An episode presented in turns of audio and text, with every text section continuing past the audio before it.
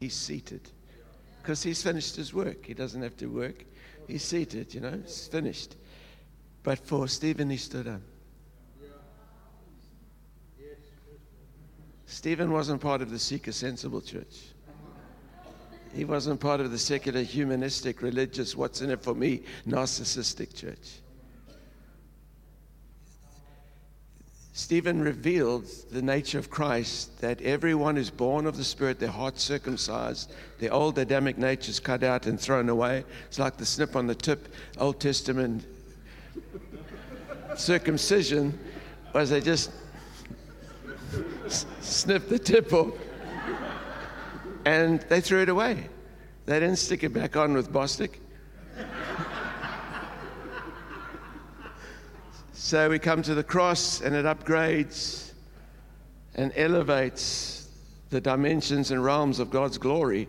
It's no longer the snip on the tip, it's the heart is circumcised. And the old nature of Adam is cut out and thrown away. It's never brought back. If you're born again, it never comes back.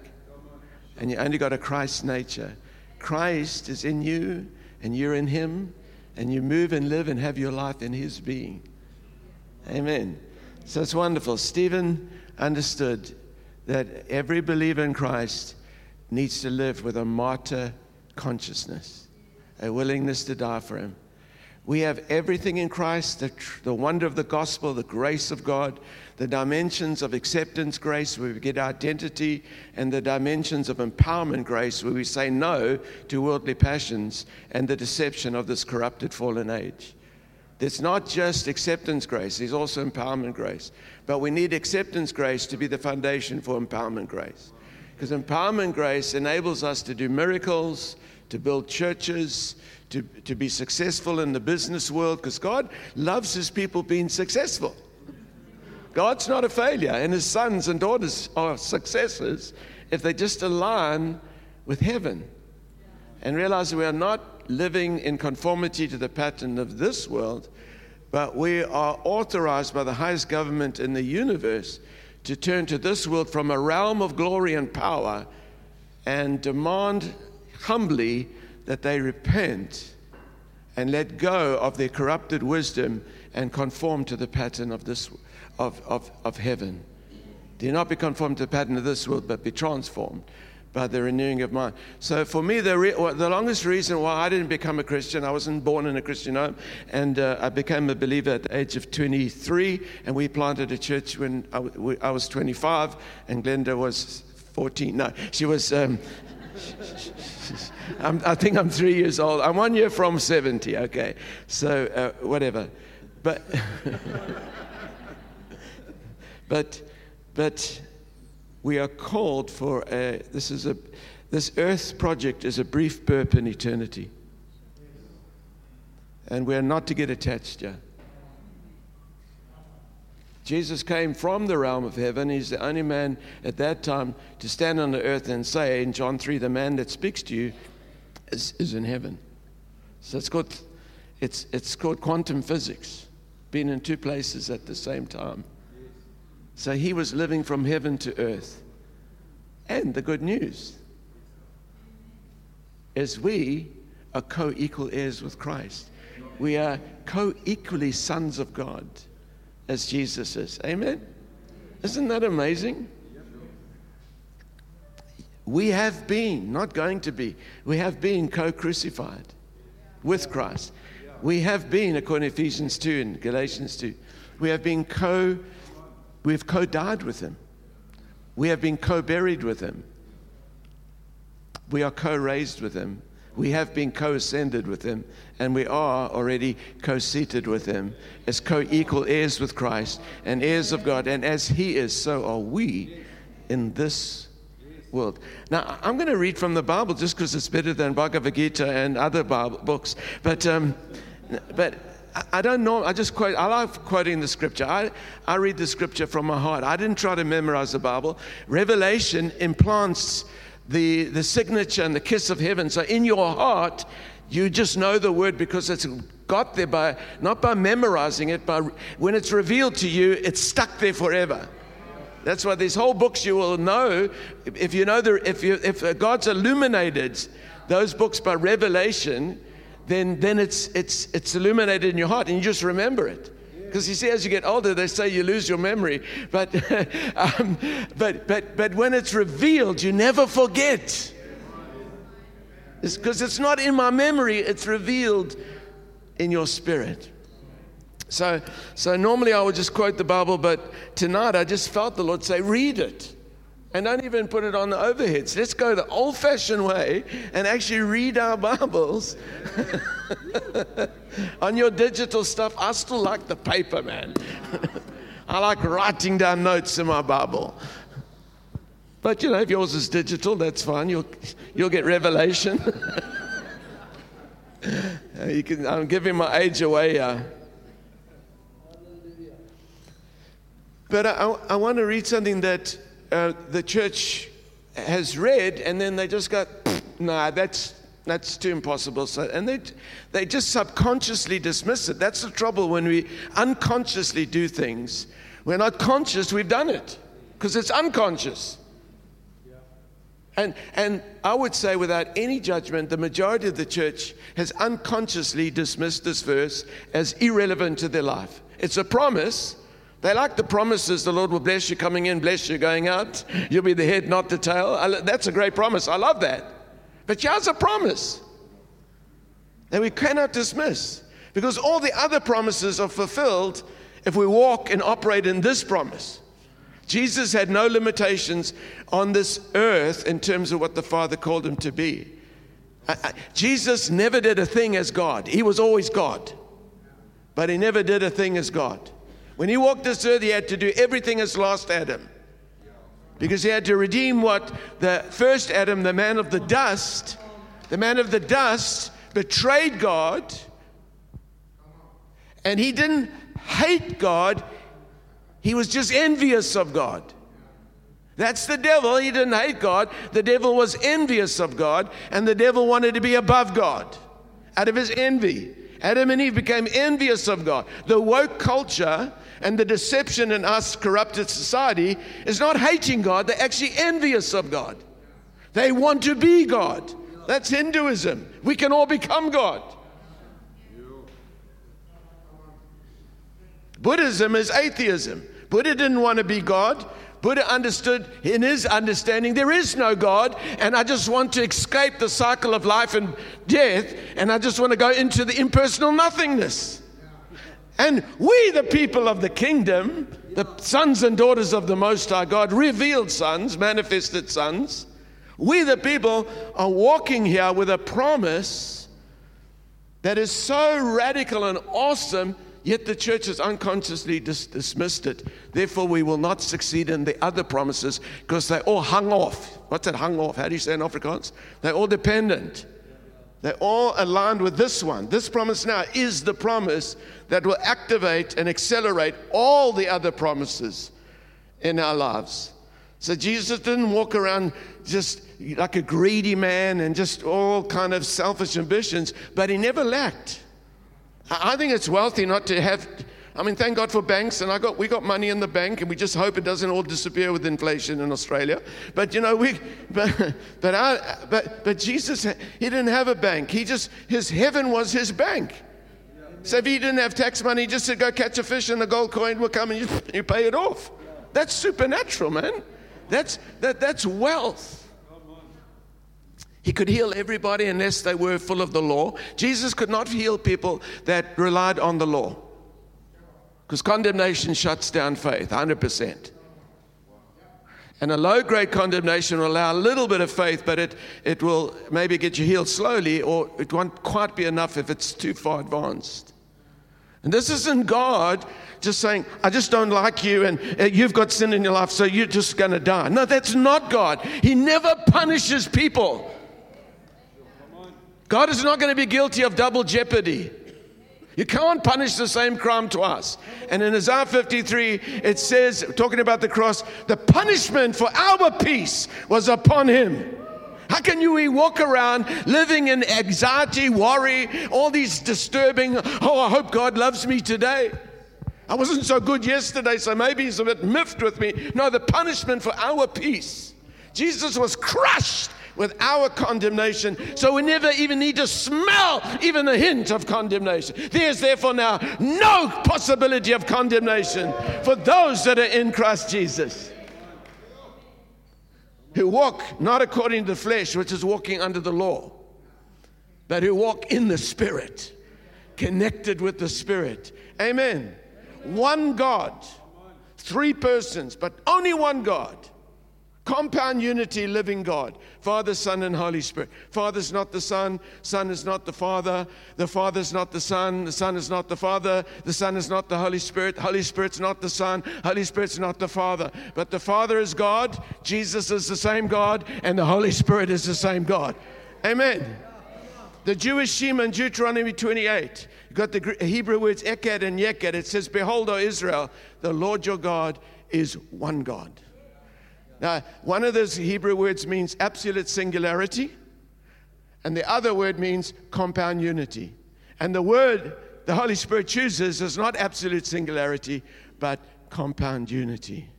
Genesis says, Let us make man in our image.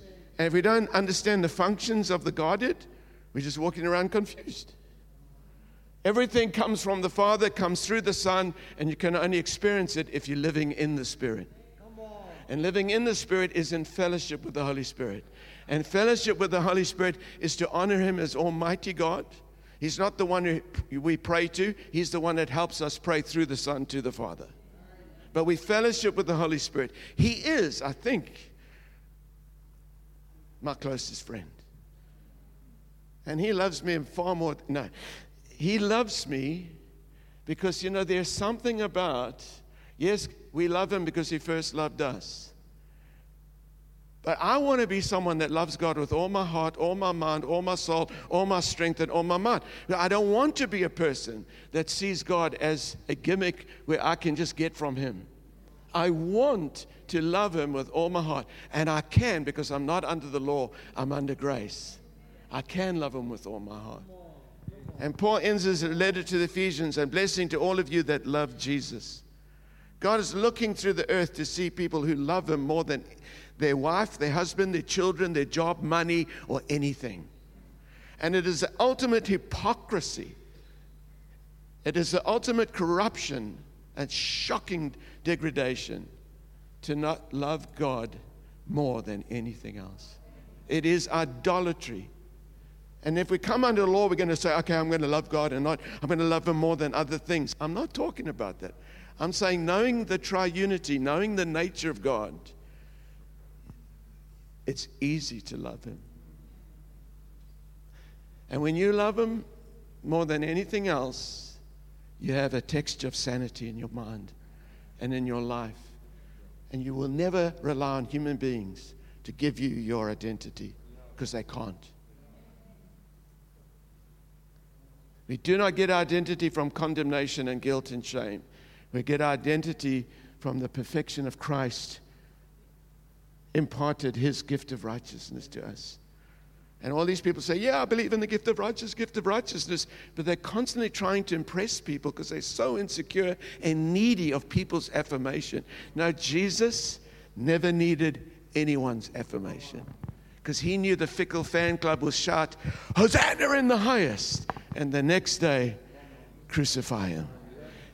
The world is fickle. Even strong Christians are fairly fickle. So you have to be something like Jesus. You have to walk like him, talk like him, and have the intimacy that he had with the Father. And he had that intimacy because the Holy Spirit was his friend. And the first time I heard Kathryn Kuhlman talk about the Holy Spirit as God and as a person that we fellowship with, I thought, phew, I don't know if this is holy, righteous, or in the Bible. And I walked into my study in Pinetown, South Africa in 1982, and I said, Holy Spirit, I don't know if I'm allowed to do this, but uh, I believe that you're God and you're not an impersonal force. You're equal with the Father and equal with the Son.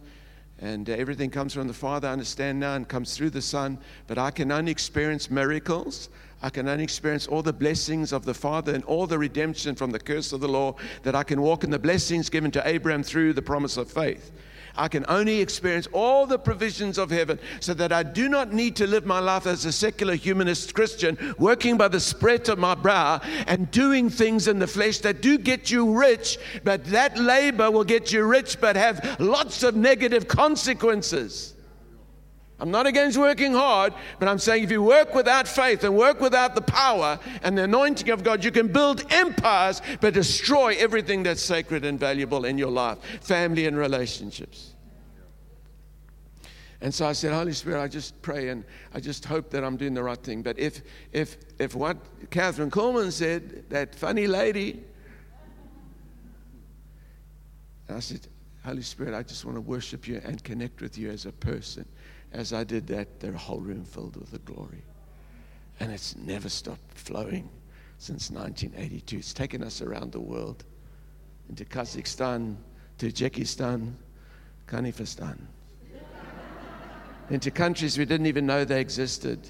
And we've seen miracles, signs, and wonders and healings effortlessly. If it's not effortless, if it's all sweat, come out in Jesus, be healed, formulas, flesh, Don't pray for people until they're ready to receive. Most people are not ready to receive because in their minds they've got so many prejudices, traditions of men, religious traditions, law based thinking, wrong images of God. They do not know how to receive. And that's what I want to talk about tonight. The kingdom is received, it's not achieved. And you, you, you, if you're born again, you've got all of God inside of you, but, but that's not enough. I've got all of God inside of me. No, that's not enough. It's what's on you. The Spirit of the Lord is upon me. That's, that's what an activation is, what we call an activation or impartation. Impartation activates what's in you to come upon you. So tonight's about activation. So that's what's in you comes upon you and then when we, when, when, uh, when in that study, when the Holy Spirit came like that and the glory of God came like that, and I realized, okay, I'm going to fellowship with the Holy Spirit every single day. I don't pray to Him, I don't petition, I fellowship with Him. I do not pray to Jesus. Jesus said, Don't pray to me anymore. Up to now, you've been praying to me. Don't pray to me. You pray to the Father in my name. And everything you ask the Father in my name, He will give it to you if it's according to Scripture. Amen. So we don't pray to the Father. I mean, we pray to the Father and we fellowship with the Father, but we don't pray to Jesus and we don't pray to the Holy Spirit. See, we've got to know the functions of the Trinity. We've got to know the divine order. They are co equal. But the Father plans, the Son pays the price for the plan and the Holy Spirit provides the power for the plan of the Father to manifest in your life. Therefore, walk in the Spirit and live in the Spirit. And there's no condemnation to those who live and walk in the Spirit. See, so many people got the grace message, but they're living under severe levels of condemnation, shame, and guilt, and remorse, and regret. Is because they're not walking and living in the Spirit. Because only that which is lived in the Spirit manifests what comes from the Father through the Son. I don't pray to Jesus. I love him and worship him and fellowship with him. I don't, I don't pray to the Holy Spirit. I love him and worship him and fellowship with him. I pray to the Father in the name of Jesus. And I pray in the Spirit, and He hears me 100% of the time as He always hears you. And then from the Father, through the Son, through the sacrifice of the cross and the resurrection, comes impartation by the Spirit that manifests the answer. So, if we could just get all believers to understand what I've just said to you, which is very basic, fundamental, basic, class one Christianity. If we could get the church to understand what we've just talked about now, we would see the same miracles Jesus did happening today. It's that simple. It's not difficult. Okay, Rob, read the scripture now. Okay, I don't know what I said. I waffled there and I didn't finish points, but it doesn't matter. Because there's no, God's perfect, we, we, we, but we don't live under the tyranny of perfectionism. I do occasionally, but. Okay, John 14, verse 12. Ooh, now, now, that is a good response to the Word of God. That's a culture in the house, eh? Yes. All right, my son Ryan Ryan Rufus, he, he, just, he just loves this church as we do. And he said he's never had such a response anywhere in the world. So, so what about the churches I led, right? No. he said, I've never experienced such a response in any church until he came here. He had a ball here. And he, yeah, yeah. I know, I know I'm, I'm his dad, but I, I, he's a great boy.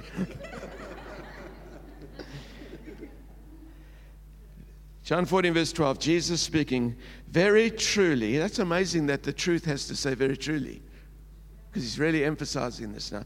Very truly, I tell you, whoever, say whoever, that's timeless, whoever. It's not whoever in the first century, it's just whoever. Whoever believes in me will do the works I have been doing, and they will do even greater things than these because I'm going to the Father. That's this promise that will release all the other promises.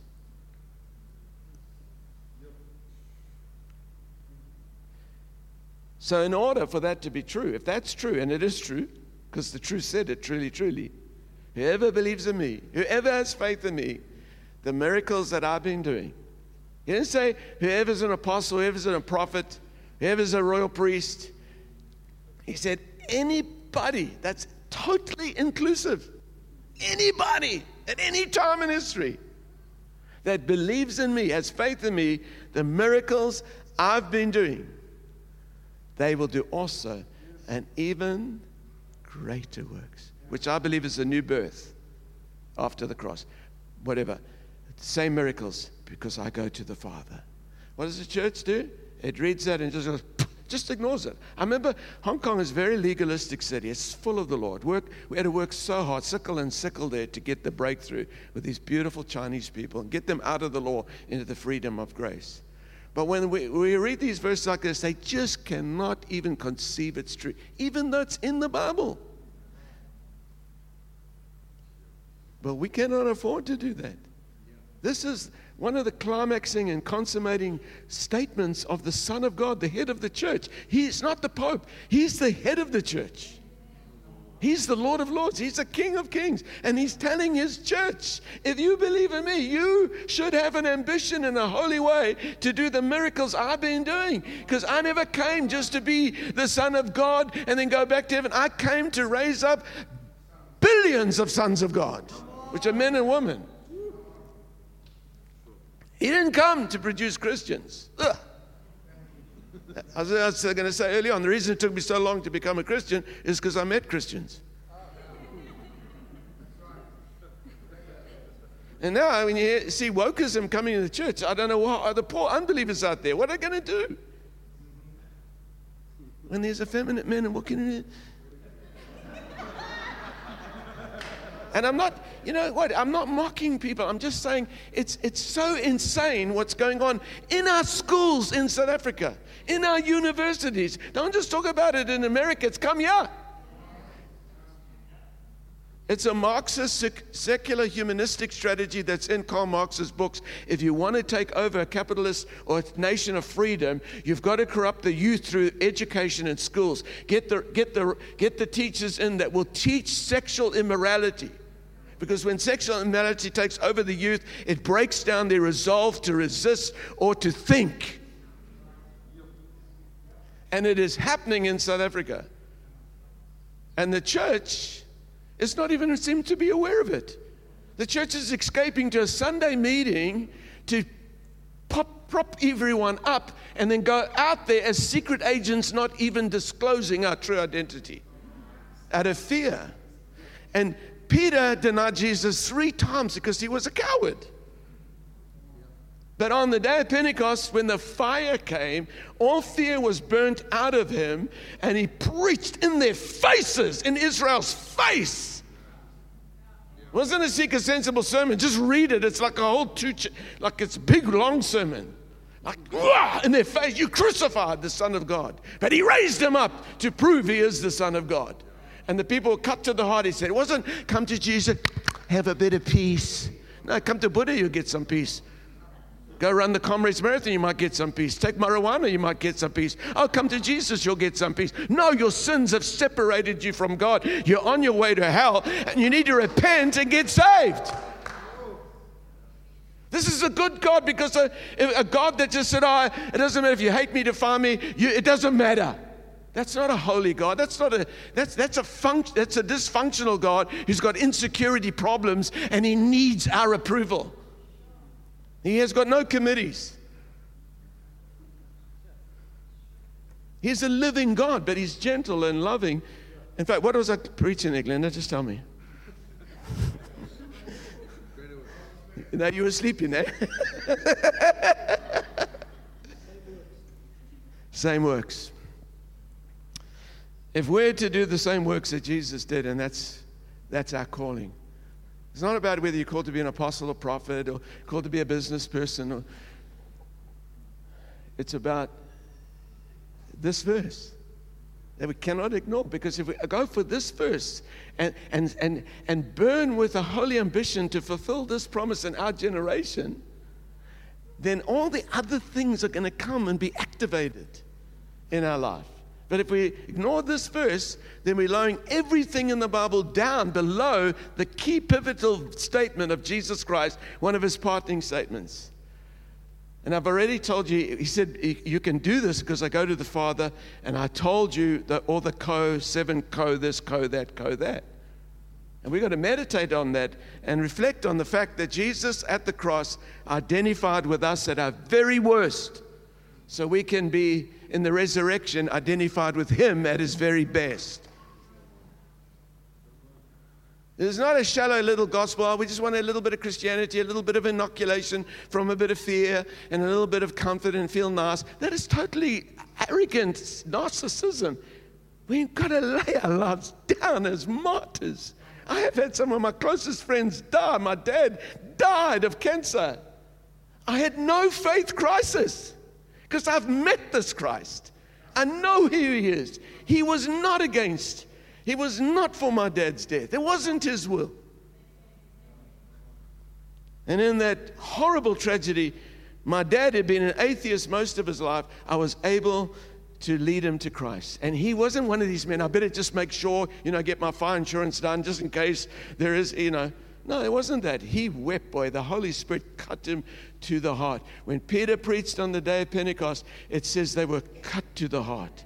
Listen, people, this kind of casual conversion is talk, man. It's not a little negotiation with heaven. He's Lord, I'm not. Then if I say yes, then I become a son of the Most High God. I become an ambassador of the highest government in the universe. I become authorized to call rebel planet Earth into the obedience of faith.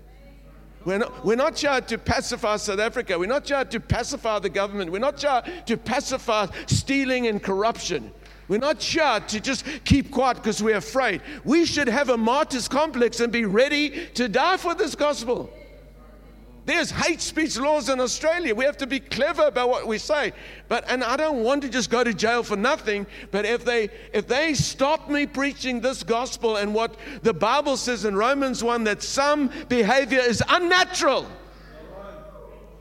And it's not just one behavior that's unnatural, there's a whole list of things there in Romans 1 for people that have suppressed the truth. These are people that have heard the truth in their conscience and in their deduction, and they look at creation, and it's clear you cannot worship a creation, you have to worship the Creator. And the Aboriginals in Australia worship creation and reject the Creator. And now the, now the government of Australia is taking Aboriginal religion and having the stuff painted on their heads, and they're going right into the darkness of Romans 1. Once you suppress the truth, it says you become darkened in your minds. And then Paul says they are handed over. They're not lost their salvation or they've not been put in a place where they cannot be saved. It just says the, the general grace that was holding them in some kind of decency is lifted off them. And so they can see the true state of fallen man and they go into degraded things, which you sing across South Africa and across Europe and across Australia. We cannot be a people that just sit at the rapture bus stop waiting to get out of here or If we believe in a second coming, let's have fun and be lekker and just get rich and, and be selfish until he comes back. This is a laid down lover's life. It's a total, I've got to deny myself. I've got to. Oh God, do I have to leave South Africa? Yes, you've got to go. Back then I didn't want to go. Go to Australia, mate. Listen, we all we speak English, but that's where Aussie and South African men differ. We know, we, there's nothing. There's nothing else after that. I'm not like an Australian man at all, and, and, and most of the Australian women I met want to marry South African men.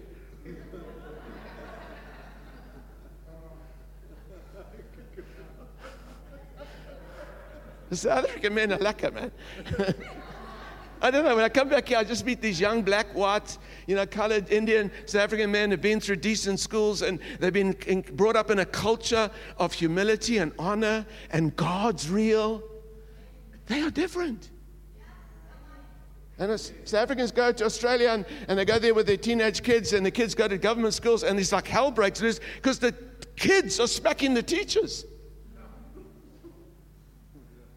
It's like once you suppress the knowledge of the truth of a living God who's got infinite reference points and he's got an infinite right to make every finite point meaningless and sacred, meaningful and sacred and holy. Listen, we, we are underestimating education. Education should have a kingdom dimension because only a God of order could create a universe that has order. The universe is not impersonal time.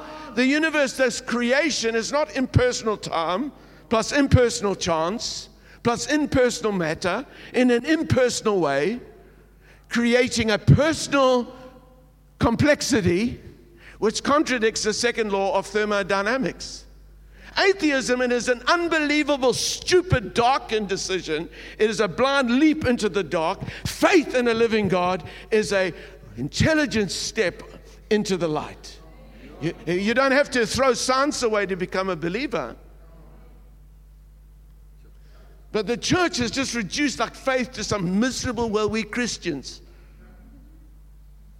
No, we have a calling to do the miracles Jesus did and greater works because he's gone to the Father. Too many Christians just camping in, in, a, in a low level. They've just reached a level. And yeah, some of them are even tithing now and they really feel like they've hit the pinnacle. And it's like there's, it's just like.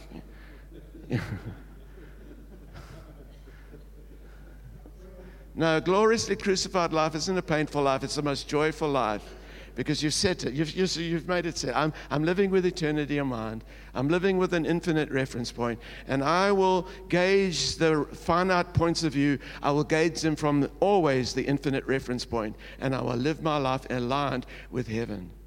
And if I lose my comrades, I lose my friends, and, and they reject me and, and whatever, I'm still secure.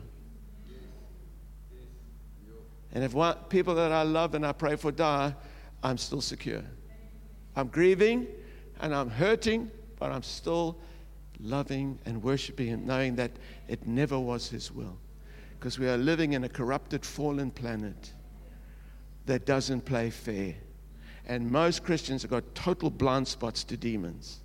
Paul says in, in 2 Timothy, he says, he says, I said, I warn you, church, he said, There'll be perilous times in the last days. There will be doctrines of demons in the church. We've seen it now. And they will deny the power of God. Most churches around the world now, and I've done some surveys on this to some degree, not extensively, you just have to go around. They're not raising the dead. They're not seeing blind eyes open. They're not seeing deaf ears open. They said it's all passed away. Cessationism. And I challenge them, these reformers, take, give me one verse, just one. You need two or three witnesses, but just give me one to prove that the power of God has passed away. Signs and wonders passed. They can't get it. They can't find it. There's not one there. Some idiots will take, sorry, shouldn't say that. Some fools, no, shouldn't say that. Um, some people will darling, bless their darling hearts and stupid heads. Some people will say, no, First Corinthians 13, Rob. He says, when the perfect comes, prophecy and, and, and healings, uh, they pass away. Okay, what's the perfect, mate? Oh, that's the Bible. It's the Bible's arrived. Hallelujah. This is not perfect. It's, it's, it's, it's a limited revelation of God. It's, it's, not, it's not extensive, it's not complete. So when the perfect comes, it's not when the Bible arrives, it's when we go to heaven. Because he said that we want to be seeing through a, a, glass darkly anymore. So when we get to heaven, there'll be no need for healings, no need for prophecy, because everyone will be healthy, everyone will know the living God. We won't need the gifts because we're in the perfect realm of heaven. On earth, you need them. And to take these gifts away from the church is really what the devil wants to do. And millions of reformed teachers are doing that. And they're also saying everything's sovereign and God's predestinated, and fatalism leads to passivity and no faith. That's doctrines of demons. That extreme reform, five point Calvinism, is dangerous stuff. And it's even got limited atonement. Jesus didn't die for the whole world, He only died for those He elected to get saved. It's doctrines of demons. It is false theology. It's parts of Reformed thinking, parts of Calvinism I celebrate because I see it's consistent with Scripture. But some of these things are doctrines of demons. Often preached by great intellectuals. And I love intellectuals, I have no problem with that. But I believe that need to preach with revelation. Mm, and you guys are listening so well, you're making me take too long. Okay, for, uh, for order for us to do the miracles Jesus did, that, as far as I can see, is that that requires four things. Number one, it required, from Philippians 2, it requires, from verse 6, Philippians 2, it requires that Jesus um, had to give up. Let me put it a different way it requires, well, let me just quote the scripture, that's easier. Philippians 2. Even though he was equal with God, Jesus, equal with God, part of the Trinity, equal with God. Even though he's equal with God, he did not count equality with God something to be grasped. But he humbled himself. He didn't, he didn't lose his divinity. His divinity was simply restrained in his humanity, like last Adam. Amen? So he, he, even though he was equal with God, he did not count equality with God something to be grasped, but humbled himself and took on the form of a man. Took on the reality of what it means to be limited to humanity. He didn't come with any special gifts. He took on the form of man and was obedient to death, even death on a cross. Therefore, God highly exalted him and gave him a name above every other name, that at the name of Jesus, every knee, every demon knee, every knee shall bow in heaven and on the earth and under the earth to the glory of God the Father. So when Jesus walked this earth, the immaculate conception through a virgin birth, the blood in him was the blood of God, not the blood of first Adam, and he was sinless but he was still fully man. And he could not do any miracles out of his identity as God. Because if he had done his miracles out of his identity as God, he would have been lying to us to say, Truly, truly, I say to you, anyone who believes in me can do the same works and miracles I've been doing because I go to the Father. That means he did every miracles as a man, trusting the Holy Spirit. And the reform thinking theologies has, has confused the church on this. And then, number two, I've already spoken. We identified with him at his very best, etc. Number three, we must all have the same anointing of Jesus. Because it didn't say the collective body will do the miracles, it said anyone. Anyone. One means uno nuno. One. Anyone who believes in me will do the miracles I've been doing and greater works because I go to the Father. Now, I want you to turn to, if you've got your Bibles, go to Acts 10. I could just quote these, but let's just read these things. Are you guys still with me? Are you ready to be activated? In about three hours, we'll be ready. No, joking. The good thing about church is when people want to go to the toilet, they, they, in grace, we're free to go. We don't have to wear our pants. We shouldn't have to wear nappies to church. We, and, and if we need to go home or whatever, people just can get up and walk out, and there's no offense. Amen?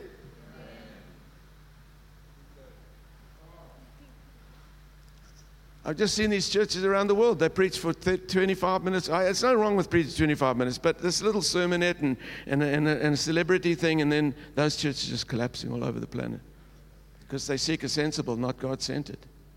And God's finally said, I've let them go, I've let them go, no repentance, they're going to fall. Let me get back to Peter quickly. On that day of Pentecost, the people said, What must we do to be saved? They were cut in their heart. And you know what he said? He didn't say, Oh, you sweet little things, you just you know, try your best and be a happy Christian. No, he said, repent and save yourself from this corrupt generation. And 3,000 were added there. Save yourself. Now, you don't get saved. No, you don't just get saved and then go into a corrupt generation and stay there. He said, repent.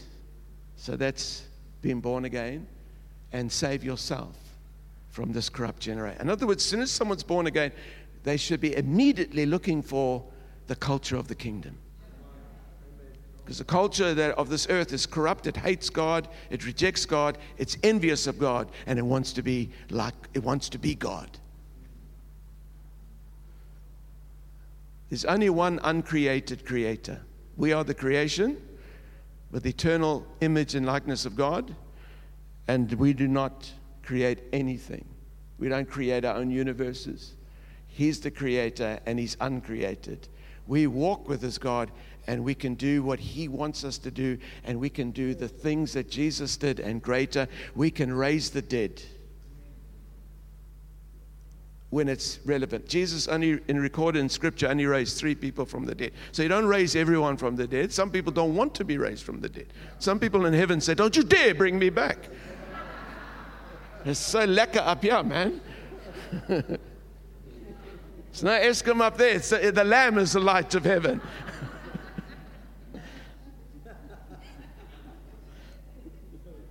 oh, I'm getting naughty now. Okay, Acts 10, verse, verse 38.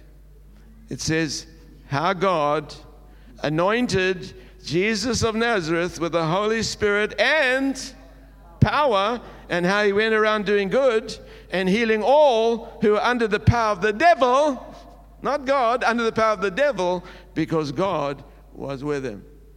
Now, if he says we, you and me, the believers, can do the works he did and greater, then we have to have the same Holy Spirit. We can't have a less anointing. Now, some people have got specific anointings for specific functions. That's different. What we're talking about here is the issue of miracles. Jesus said in John 14, 12, he's talking about miracles. Acts 10, 38, the anointing is talking about miracles. So you've got to connect the one to the other. It's quite logical. And we know when we are doing the miracles of Jesus at the same level, we know now we're operating in the full power he was in. Amen? Because activation or impartation is activating what's inside of you to come on the outside of you. I'm going to say it again. He's, Jesus said, The Spirit of the Lord is upon me, upon me, not in me. He said, He's upon me, and He's anointed me to do this and this and that. In Isaiah 60, it says that uh, shine, for your light has come. And in the times of darkness, the glory of the Lord rises upon you. So, activation is releasing what's in you to abide upon you. So, every morning I get up, I spend 10 minutes in my man's cave, and I say, Holy Spirit, come and fire, and from the, what's in me, come upon me. And deal with my soul, deal with my emotions, deal with anything of resentment in my heart. Mature people encourage themselves, immature people wait for others to encourage them. It is it is one of the key for successful marriage is the husband encourages himself and the wife encourages himself. It is like hell living next to someone who refuses to encourage themselves but lets themselves descend into mental health depression and just go down down down down and create hell. I do not want to be a person exporting my depression and my negativity. I am a melancholic by temperament, but I will encourage myself every morning I'll get up and my specific saying, Holy Spirit, any resentment in me. Search me, O Lord, and see if there's any wicked ways on the inside of my heart because of corruption and, and, and gossip and negativity and unbelief and, and resentment and unforgiveness and, and all that stuff is in here. There's very little room for the word to, the seed of God's word to germinate. The only thing that germinates is toxic seeds in a toxic heart. And Proverbs 4:27 says, above all else, everyone say above all else. Above all else, guard your heart, for out of it comes the issues of life. The corruption that's coming out of Christians' hearts is because they are not guarding it, because they're pathetic, immature wussies. And they are, they are releasing hell on South Africa because we are meant to walk like Jesus and have the same anointing of the Spirit and power to go around doing good and healing all that are oppressed of the devil because God is with us. But Christians again, my name's Jimmy. Come on, come to me, me, me, me, me, me, me. Come, Pastor, lay your hands on me. Hey, you're going. We lay hands on people until they're going bald. I learned as a as a 23 year old came out of an atheistic home was cynical of Christians and the church, I learned I'm not going to be like Christians. If I'm going to go from Hinduism, which I was in as a Hare Krishna, I'm, if I'm going to become a Christian because I believe Jesus is Lord and He's the only way because He came into the temple and revealed Himself to me, if I'm going to be a Christian, I don't want to be like Christians. I want to be like Jesus. Because the world needs an, a, a filtering out of counterfeit Christians. And it's happening. They think, oh, COVID, huh, COVID's filtering out. They're leaving. They just go, are we going to go over here? Good, go. Do not think the church benefits by the number of people sitting in the building. It benefits by the, the, the, the, power and the fire on each individual because they mature. Now, now, new converts will quickly transition into the culture. You don't have to put so much attention on new converts if the culture's so clear. Fire, glory, He's first, He's Lord, we're not Lord. We're His servants, we're sons, we are privileged and honored sons who do the works of Jesus and greater. That culture needs to be so clear that any new convert coming in will be instantly inculcated into that culture. Look at the early church 3,000 saved on the day of Pentecost, and then they grew to 5,000. It's not about numbers. There was such fear of God in that church, no one would lie after Ananias and Sapphira died for lying to the Holy Spirit. They were cured. There was no more inner healing for why we lie. There was no, my dad hit me and put me in a cupboard to punish me. No, no, all liars stop lying. Because the fire of God was in the house. You can be so holy if the power of God is in the house. Sin is not difficult to say no to in abundance of grace and the fire of God. It burns stuff out of you. Peter got set free from fear. And then he saw a vision on a rooftop and he realized God's grace is equal to the Gentiles. As to the Jews, the gospel must go to all nations. And then in Antioch, when the circumcision party come up, circumcision party carry their Bible in a way that's intimidating. It's a big black one. It's like, hallelujah. There's something spirit of fear. Legalism is intimidating. And it says Peter became afraid. Peter became afraid. Peter cuts ears off became afraid. Peter preached the first new covenant message to, and 3,000 got saved. He became afraid.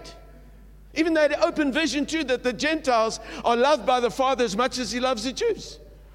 Makes no distinction at all. Because when you come into Christ, there's neither Jew nor, nor, nor Gentile, there's neither male nor female, but all are one in Christ. That's not gender confusion, by the way. It means that we are co equal heirs with Christ. So men are not beating up women in superior attitudes, and women are not beating up their husbands and pouring petrol on them when they go to sleep.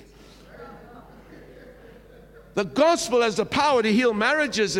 But this is it, folks. The gospel, I remember Reinhard Bonnke saying this. He said, you can, have, you can have the whole world that's so dirty. And the atheist asked him, Well, why is the whole world, if Christianity has been around for 2,000 years, why are there so many dirty people? He said, Soap's been around for 2,000 years. And if people don't take the soap and apply it, they're going to be dirty. If you don't daily get in the fire of God by yourself, stop needing other people to get you in.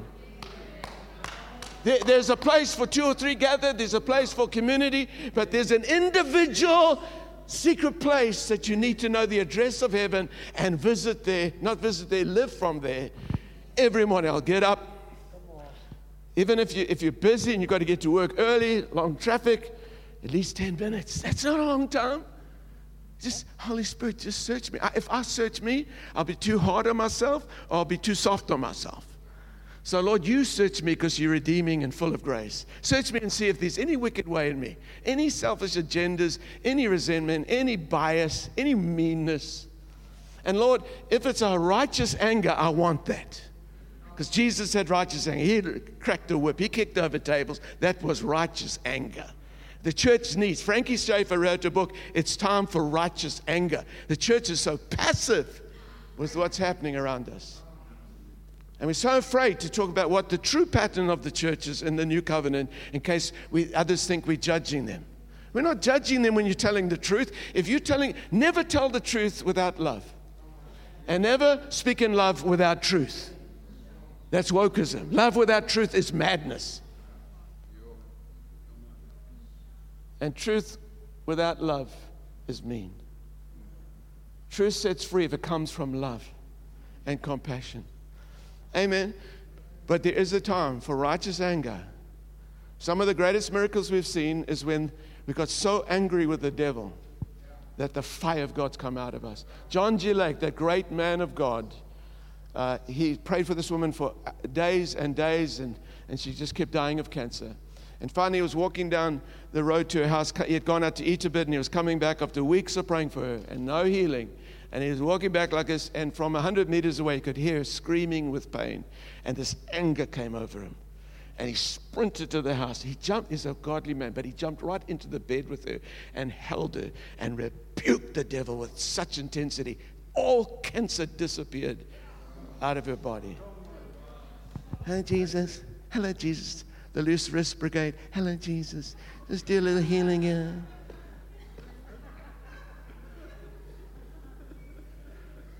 He's a sunburned carpenter, sunburned carpenter with blazing eyes.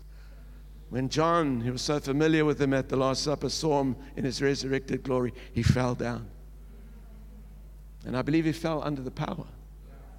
And she said, Oh, it's okay, get up. so familiar at the table.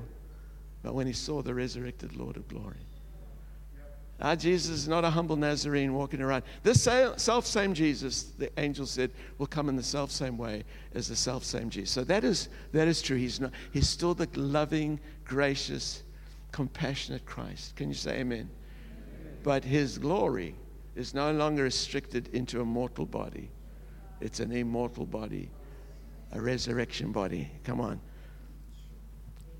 Yeah, I get goosebumps now. Hmm? So here's the thing, and that we can.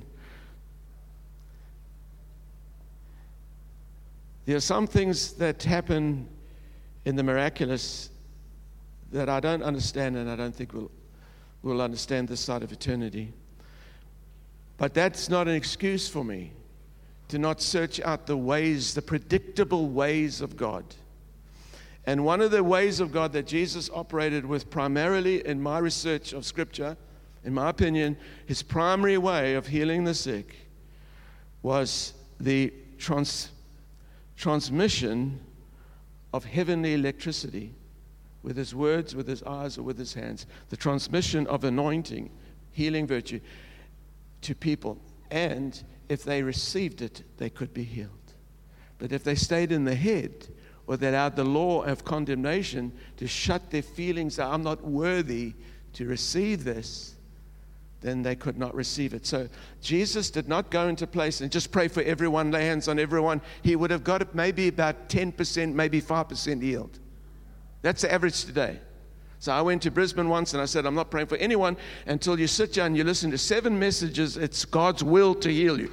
Clearly, we talk about Paul's thorn in the flesh, Job, all that nonsense, and we'll explain it in context and show and reveal what all of that is. And then they can intelligently open their hearts to receive. But if they're confused, double minded, got traditions of men, legalism, condemnation, you can lay hands on your head for hours, nothing is going through.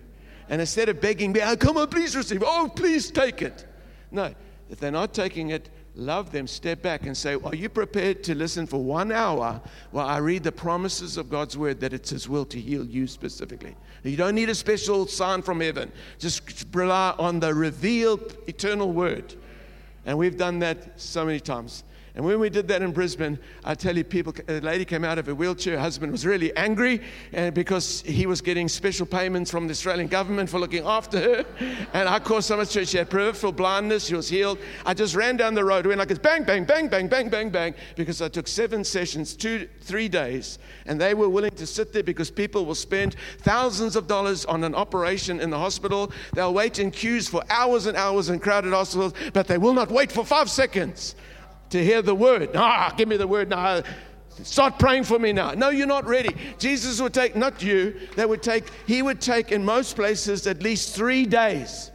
Three days. He preached not the law to them, he preached the law to the Pharisees. But to the people, he preached the good news of the kingdom. The kingdom is here. The kingdom is touchable, it's tangible, it's reachable, it's right here now. The kingdom is here. Amen. And when he taught them, and when he saw faith had come up to a certain level, then he began to speak. Whenever I go to a church, I have to discern what's the average level of revelation and faith and understanding of the, of the flow of the anointing, the electricity of heaven. How do they understand that? And if they don't understand it, don't start teaching. Jesus wouldn't start teaching. He would just preach. I mean, he wouldn't start praying, he would start teaching. Now, notice you'll see this. This is a three step program. It's in many parts of the Gospels. He first teaches, then he preaches, then he heals. That's his sequence. Because you try to get most Christians today in South Africa healed, you won't get them healed because they got so much confusion because of the doctrines of devils and the doctrines of men. They're not relying on the word, they don't even want to read the word. Just get me healed. And yet they'll invest their lives into other things that are temporal. So I'm not trying to be mean. I'm just trying to say if we want to see the works Jesus did done and greater works, we've got to have the same power of the Holy Spirit that He had. We've got to get the same Spirit. And we've got to get the Word of God very clear. So let's just read this. Oh, I, am going to, I am going to cut it short. All right. Okay, so when we, when, we, when we first, I'm going to talk about it to the pastors tomorrow, how I had an activation and what happened and how it changed my life. And, and um, but I, I just want to talk very briefly about this one way. There are many different ways Jesus got people healed, many different ways. Sometimes you spit on mud, put it on your eyes, go wash at the pool of Siloam. You say, why do you do that? I don't care. The guy's eyes open. It worked. But we're not to just follow all of these things unless the Spirit of God leads us like the Father led Jesus. Amen? But there's one way that we've got more people healed than any other way, and that's by the divine electricity. That's what I want trying to close with. Hopefully, take a few minutes because it's important. I'm going to bring impartation for those who want and for healing for those who want, but I can't do it unless you know how to receive, okay? So, Here's a classic. It's happened to me thousands of times, but I'm maybe hundreds of times. But it was so classic in uh, Hong Kong was there. Hong Kong people so much legalism in their heads. And I taught them grace, and we broke strongholds of their minds for most of them. But they go back so quickly when an auntie or an uncle, the parents have incredible power to bring them back to evangelical Christianity, which is nothing, is code name for total condemnation and legalism. That's why they say in China, in, in, Hong Kong, most of the evangelical churches say miracles have passed away. The reason why miracles have passed away is because their traditions have nullified the word of God. It's not, yeah, miracles have passed away in their church, but not in the earth. And so we've had people come out of wheelchairs in Hong Kong, go back to their dead churches, walking, and this is what the, this, this is the truth. This happened in Hong Kong. The pastor said to the lady, come into our church, get out of it. I didn't pray for her. Our members of our congregation prayed for her because we teach them how to bring people out of wheelchairs. And so she came out the wheelchair, Mrs. Wong or Mrs. Lee, Mrs. Lee, and she goes back to her church, walking, no wheelchair. Pastor says, she says, Jesus healed me in City Church International Hong Kong. Pastor says, nah, God's not healing today, so that's definitely the devil. So he called what God does the devil. So, she's, so she thought, no, her friend, a friend of hers, she had been in that wheelchair for 20 years, by the way, and a friend of hers who had known her for 20 years saw Mrs. Wong, Mrs. Lee, walking. And so she had also had some health problems, and she thought, hey, Mrs. Mrs. Mrs. whatever, Mrs. Lee, who cares? She said, man, she came out the wheelchair. I don't believe that can be the devil. So she came to our church to see what kind of church brings her friend, and she kind of thought, well, maybe Mrs. Wong is not Wong.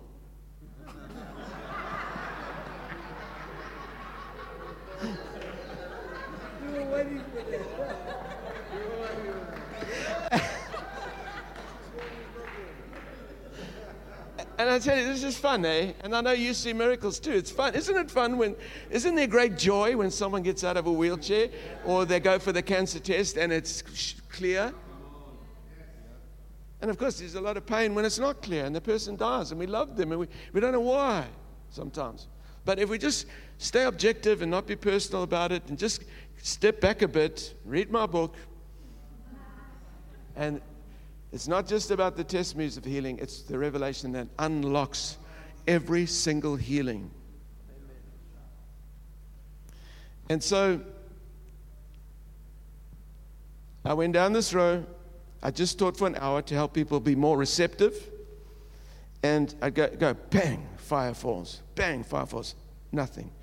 And I told people, I've taught for an hour to get you ready to be receptive. If I don't feel you receiving, I'm not being mean. I just can't stop there and go, please, and then give you another half an hour personally because you went to the toilet while I was teaching. Not because you've got a bladder problem, just because you're not interested, because you don't connect the word with the healing. Healing is the children's bread, and it comes from the word. And so I thought, no, I can't stop. Well, that lady, a few months later, beautiful lady, beautiful Chinese lady, we loved her, she died. And I knew the moment she wouldn't take it, I knew why she was going to die. I knew she was going to die. Because she's heard me teach on how to receive for years, but her tradition keeps blocking receptivity. And I get to another lady, uh, she's a, a, Chinese lady, and I left my hand like this. I didn't even get it, I didn't even get my gun out my holster. It was like about here, and she f- flew through the air. She flew through the air and bang, hit the floor. And as she hit the floor, her, her chin, she, she did this with her chin. I thought, what the heavens is that? So Dr. Lex, a South African doctor from Cape Town, who's in our church, an elder there, he came up to me and said, No, this is this lady has got the common disease that is common to only Hong Kong Chinese people. It is a cancer at the back of the throat. Um, that, that, that will kill them, but they can't access that cancer uh, with, with radiotherapy or whatever it is called. Uh, they have to do it from behind. And, and so they can kill that thing to some degree, but the price of that is it kills the neck muscles and they cannot lift. They become totally dysfunctional and they cannot lift up the, the head. And so their head goes down and down and down, and finally they have to have a tube in here to, to, and then, and then they, they start suffocating and they die. They die 100% die. Well, in one second of a little boy from just going, she flew backwards. Well, other lady took nothing, had heard the same message, but still chose to operate from the head. Am I worthy? Because the other lady we love, she, she had such high standards for herself, which is another way of saying the law. She kept beating herself up for not being a better wife, a better Christian. That is legalism, and we couldn't get this lovely lady free. She's a beautiful looking Chinese lady. Broke our heart. There's nothing I could do. Because if, if they don't say, I'm going to go with the word, but they, they choose to go with feelings of condemnation, unworthiness, they can't receive. They, they shut, they actually subconsciously resist the anointing. And you could feel it like it's, like nothing. It's just like nothing. That's the majority of Christians in the world today. As we travel the world, if I don't teach, I don't like teaching for an hour. I don't, I don't like my own sound voice. But if you don't teach, Jesus did it for three days teach, sequence, preach, exhort, then heal on about the third day. And we just uh, run around, just lay hands on people. Well, you think you're better than Jesus. Can do the works he did and greater works if we follow the ways that Jesus did them. And I got to, and this lady, Lex said, uh, This is an incurable disease. Well, she came back to church the next week, eating, started putting on weight.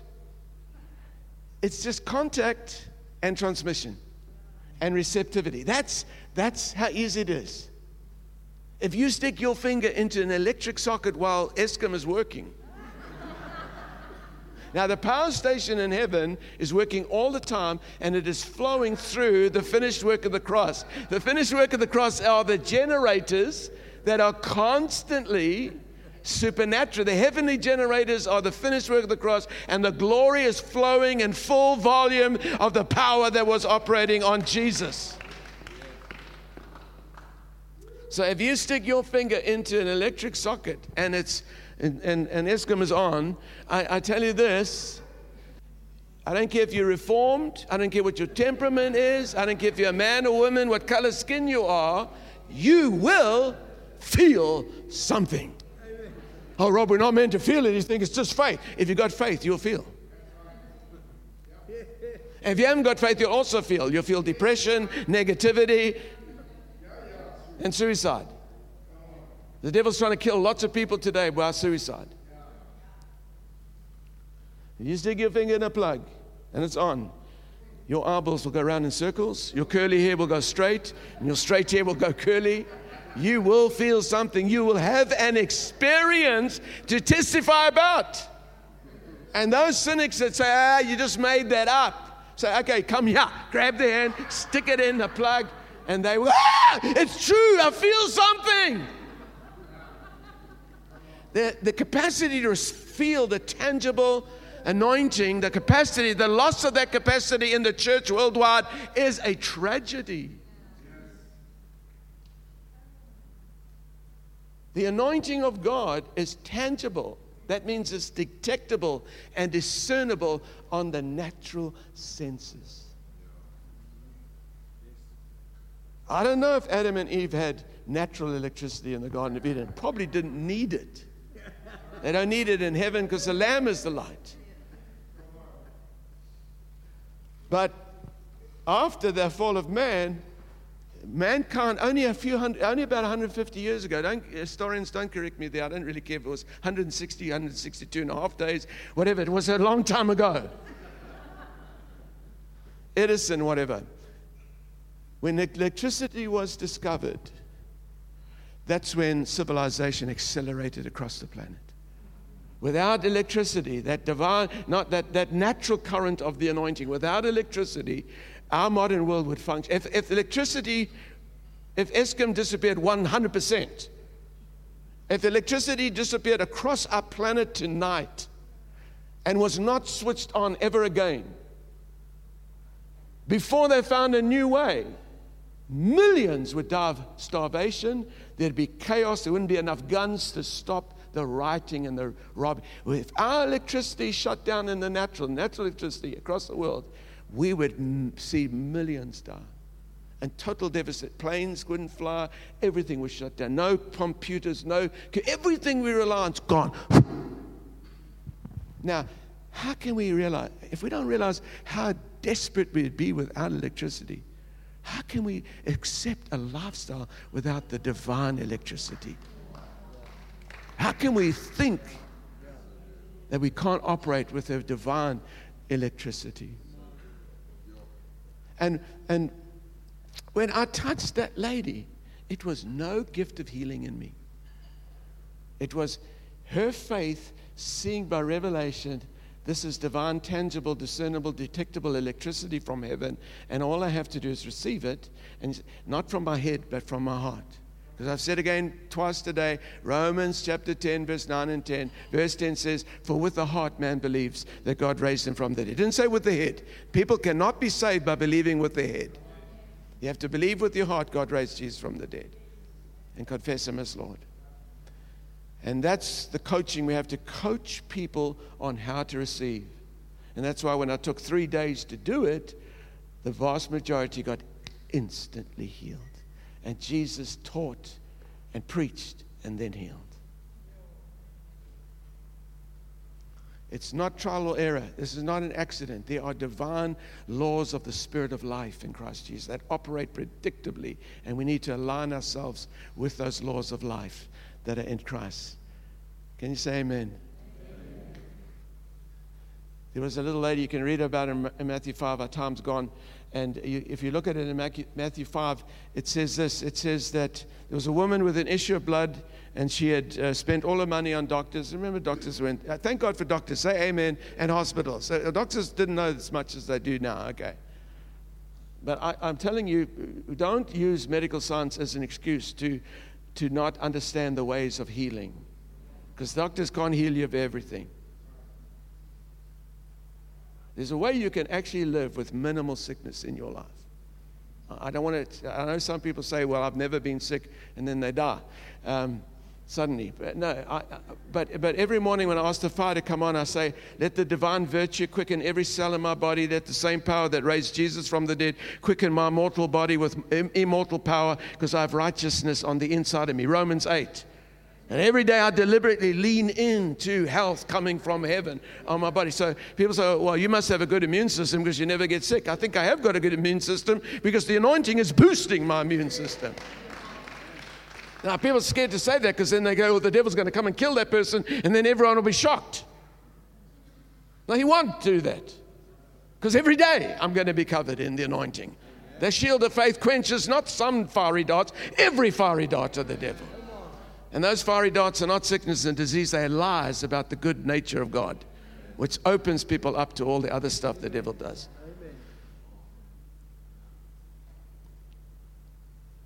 Where was I, Glenda? I'm trying to close. I'm actually trying to land this plane. So she said, If I but touch the hem of his garment, I will be made well. That lady is one of my greatest heroes in the Bible. Her example has changed my life and my entire ministry. That lady.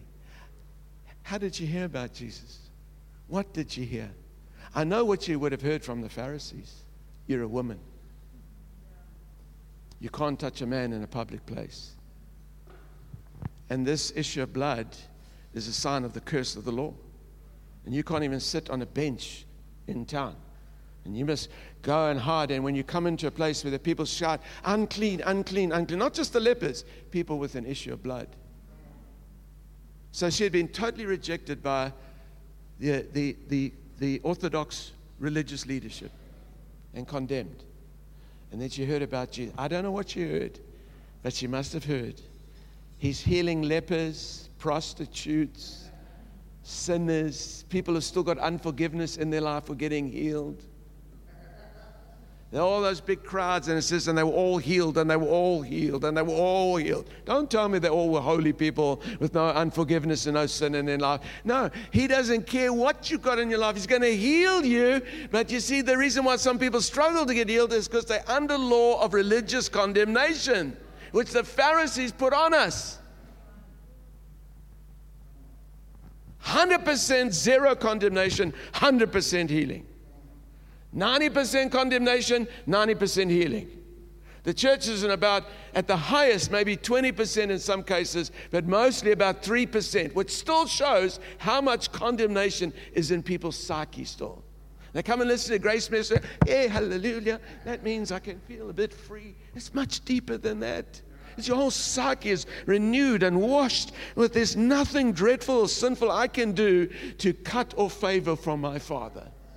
He's always relating to me in my position in Christ, not relating to my behavior in my condition. He will always relate to me in my position in Christ. And that I have warranted by His grace to receive the full voltage of heaven's electricity to, to be saved. Now, when you see that, when someone lays hands on you, your heart just goes, Bring it on, brother, bring it on, sister, and you take it. Now, this woman Jesus didn't even pray for her. This is, this is uh, this woman's my hero. She pressed in the crowd, it says in Mark 5. She crept up behind him, a Jewish man. And she had an issue of blood. She's not allowed to be there. It's a death sentence. Sometimes the church has to be a bit radical against the traditions. And it says, and she touched him. And it says this word, say immediately. She touched him, and it says, immediately Jesus felt that power, Emangela, power had gone out of him. And the next verse says, and she felt in her body she was well. Jesus didn't lay hands on her, he didn't pray for her. He was walking along the road minding his own business. Thousands were touching him. If you read the scripture, said the crowds were pushing on him. The thousands were touching him. And she came up in the crowd. She touched the hem of his garment.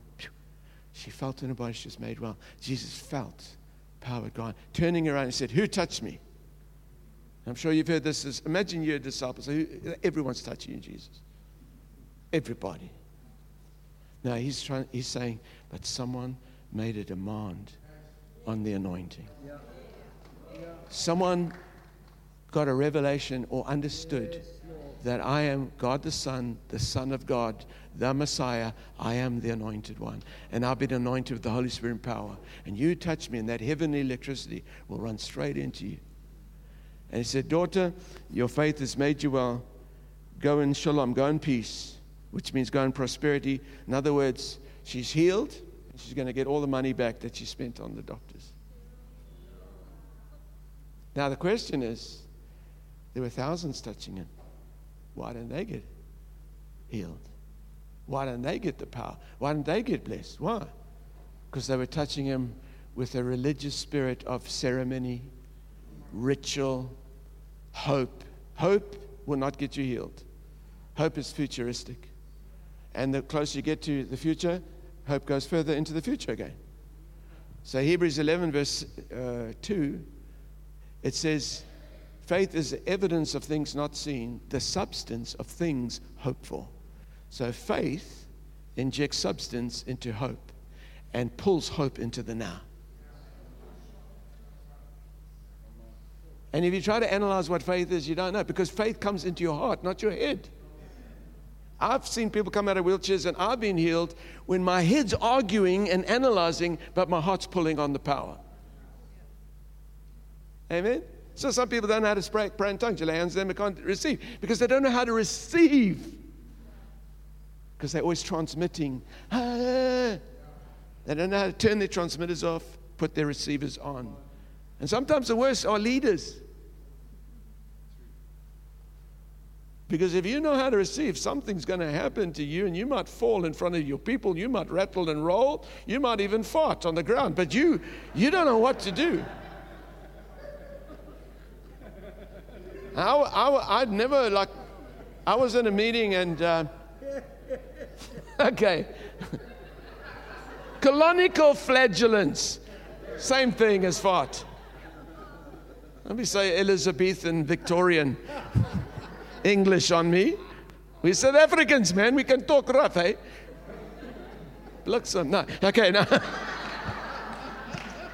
So yeah, Donna, man, no, stop it, Rob, stop it.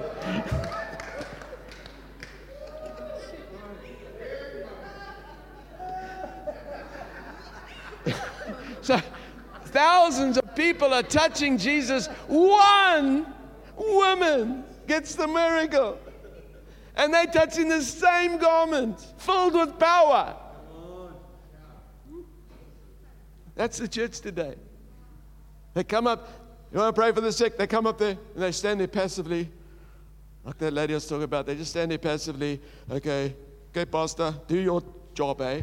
Just like, you know, I don't know if it's magic. I don't know what you do, but I've been in the toilet because I'm bored. I don't listen to the word. I don't want to get faith from the word because you're the pastor, you're the dominee, you're the umfundisi. You know, you know what to do. There's a separation between clergy and laity, which is absolute blasphemy against the cross. He died for all to be royal priests, doing the works Jesus did and greater works because he's gone to the Father. But she touched him. And the multitudes, was his will as much to heal the multitudes as it was to heal her. But they were doing the religious, charismatic, cruisomatic, cruisomaniac, kiss your brains goodbye and be an idiot. Sorry. You guys make me naughty. It's not my fault. You're making me naughty. You are naughty people, and now you're making me naughty. The joy of the Lord is our strength. That's why I go into the fire every single day. Because if I start getting depressed, if I start getting letting my emotions dial down into negativity, I'm an idiot. I allowed it. I cannot rely on others to encourage me. If you encourage me, it's a bonus. But if you don't encourage yourself and you starting to go downhill, then the wrong kind of people will come to you to encourage you with psychic agendas to own you and control you. So you need to encourage yourself. And how do you do that? Lord, I see I've got this negativity. I, I come against it in Jesus' name. This attitude in me, go in the authority of Jesus' name. I am a, not passive, I'm aggressive when people say, Rob, you're always happy, always happy, it is not a coincidence. I'm getting unhappy to hear you say I'm always happy because you're not happy because you are lazy. You are lazy with your cleaning your own heart out.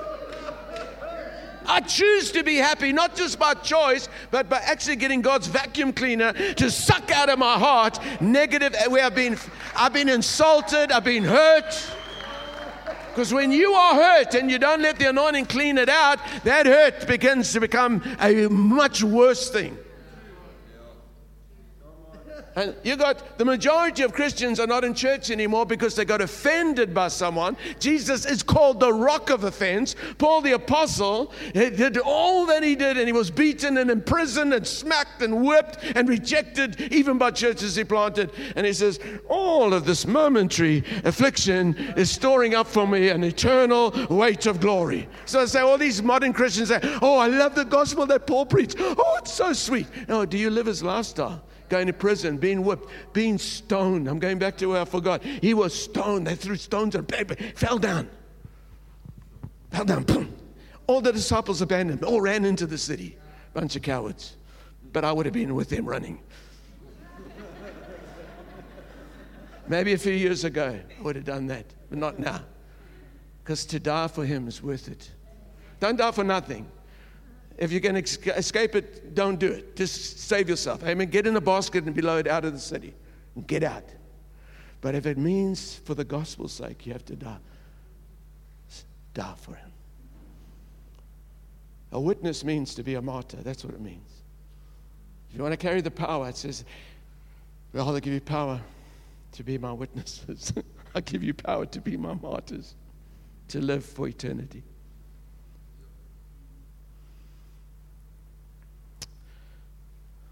What we've been sold as a, Christian bill of lies.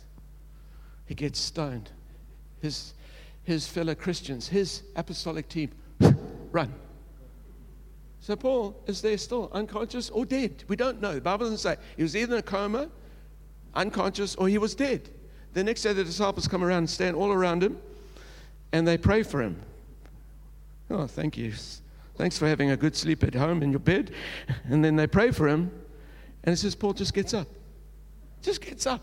No, I don't know if you know what it's like to be stoned. He wasn't healed. He was raised from the dead or he came out of a coma, but his whole face is smashed in. He's got rocks that are bashed into his body. And he's he just gets up and he says, Okay, we've done enough here in Lystra and all this area. Let's go down there to Galatia. they haven't got a church there yet. Whole lot of Jews down there, but they're full of the law. And he says his team said, Okay, who's coming? No, not me. No wonder John Mark said, I'm not traveling with Paul anymore. This is not a not a like a cruise. This is this is you don't know whether you're going to live from one day to the next. Rivers attack you when you're around Paul.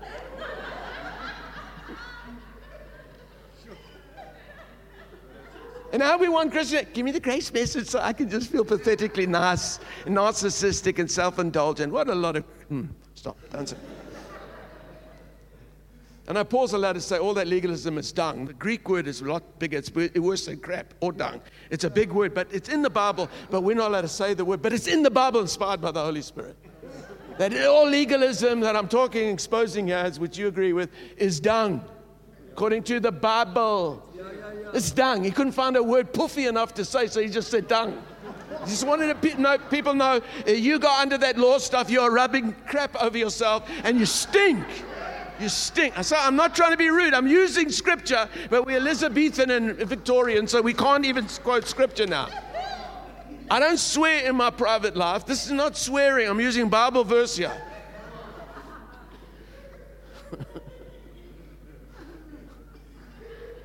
The unsaved can't relate to a Victorian sanctimonious stuck up religion.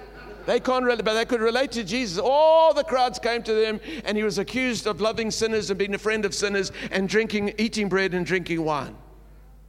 And they said, Oh, John the Baptist, you know, he didn't drink wine. He said that he didn't do that. And he said, But wisdom is justified in all her children. It's not about whether you drink wine or don't drink wine, to be or not to be. This is the question. It doesn't really matter. It's is there a texture of wisdom? Wisdom is justified in your life. People don't look to see if you drink wine or don't drink wine or vegetarian or you know carnivore. They don't really care one flying fig about that. What they care about is do you have emotional intelligence? Are you always vomiting up your opinions because you're nervous and insecure? Or do you know how to listen to people and hear their hearts? Because people are not listening to each other now. They just took my opinion, my opinion, my opinion. And I just see these mouths going, yeah, they're nervous. So that's what they, that's their therapy, just talk.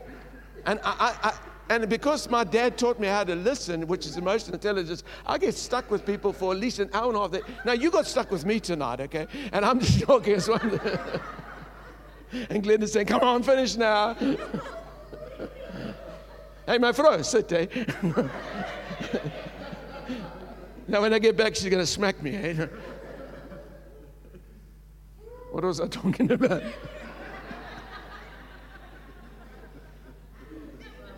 Hey? Hey? You can't keep up with you sleeping, eh? You're sleeping. anyway, so so Paul gets up and he says, We're going to plant a church in Galatia. His whole face has been smashed in. People today people don't come to church if it's raining too hard. What happened? What happened to the martyr, sacrificial love? Oh, well, church is just worship and the word, and, you know, so we just miss that sometimes. Worship and the word. And meeting together with a corporate body. It is energizing you in ways that you actually don't even understand. Just watch people that stay away from church for an extended period of time. They get further and further into deception. It's not just that they get cold, they go into deception. They listen to doctrines of demons, then they listen to the universalists, then they listen to the organic church people. Listen, the Bible says, 1 Corinthians 3, the church is both organic and institutional. We are, you are a building and you're a field in the same verse. It's institutional, there's order, there's government, there's pattern. And then there's wild organic expressions and initiatives. If you take, if you take the organic out and go institutional, you've become like the modern sterile church. But if you take the institutional out, the organic is like a river that loses its river banks and now it becomes a swamp with stinky animals coming out of there, insects and stinky swamp. Much of the church is either an institution or it's a swamp, organic, going nowhere. I don't feel like going to church this morning. Who the hell cares about what you feel? or who the heaven cares about what you feel? Yes, you can feel the power of the anointing. But if you feel, hey, I feel like killing people sometimes. I can't act on my feelings. I really do. I actually feel like killing some people. No, I'm not lying. I just, you say that's it. That, you can't do, stop being so holy. You felt anger. And when I see what some people are doing to other people, I feel like killing those other people. I feel like going back to Danie Theron Combat School in Kimberley and getting my R1 rifle and shooting it with a .762, traveling at 3,000 feet per second. That it goes faster than the speed of sound and kills you before you know you're dead.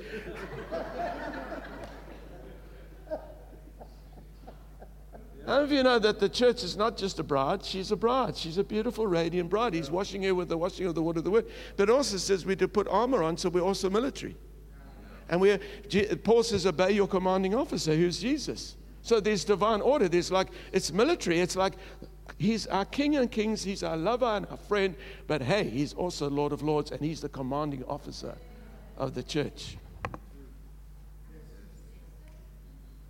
And the church is also a body made up of many living. It's not people. Oh, we just want to be a body. Hallelujah. We just be organic church, meet in a home, few little prophecies. No, no, no, no, no. What you also need is you need the pulpit with someone who's appointed and anointed to preach and sound a trumpet sound that people can gather and go in a focus. It's a body. It's a bride. It's also in the heavenly realms. Amen. We're also an eagle flying up into the heavenly realms. But if you just stay as an eagle, you're going to get weird. If you just stay as an institution, you're going to get weird. If you just stay organic, you're going to get weird. If you just stay as, as a bride, you're going to get weird. If you just stay in one identity, the church has got one identity, but many aspects and facets, institutional and organic, and only apostles and prophets can reveal this pattern in the modern world because we've got to seek a sensible church. We've got all options now. There's only one option. The church Jesus is building is the church that the gates of hell cannot stand against. And the way I know it's a real church is, is are there any gates that are falling? Because that church is advancing and affecting the corrupted culture. It's Sultanah. I'm preaching the ideal, I know, but that's the vision. You have to have this lofty vision because it's what pulls you into your future. It's what pulls you out of bed on Monday morning. It's what pulls you into the place of prayer. Without a vision, people perish. They just get distracted, then they get shallow, then they get deceived, and then they get under doctrines of demons and justify the most horrendous behavior as I'm free under grace. Now you're bound. Now, closing definitely for the last time. Paul, with his face smashed in, says, Okay, I'm going to stay here for three weeks with a bit of inner healing. I need some psychiatrists to help me deal with this rejection problem because this is abandonment. And I feel a bit wokey right now. You know, Christ calls us to be rugged, gentle hearted, and compassionate, and sensitive, and gentle, and listen to people. But He also calls us to be soldiers. He also calls us to put on an armor. Not every day, I put on my breastplate now, I put on my, no, that's, that's crap. What he's saying is the gospel is the armor. If you believe the gospel, you've got the armor on. I don't know what's happening. Maybe I'm hitting some, some sacred cows and they are bellowing. Uh, I can get away with this. Uh, if, if this was some other churches here, I would have been crucified by now. I would have been stoned.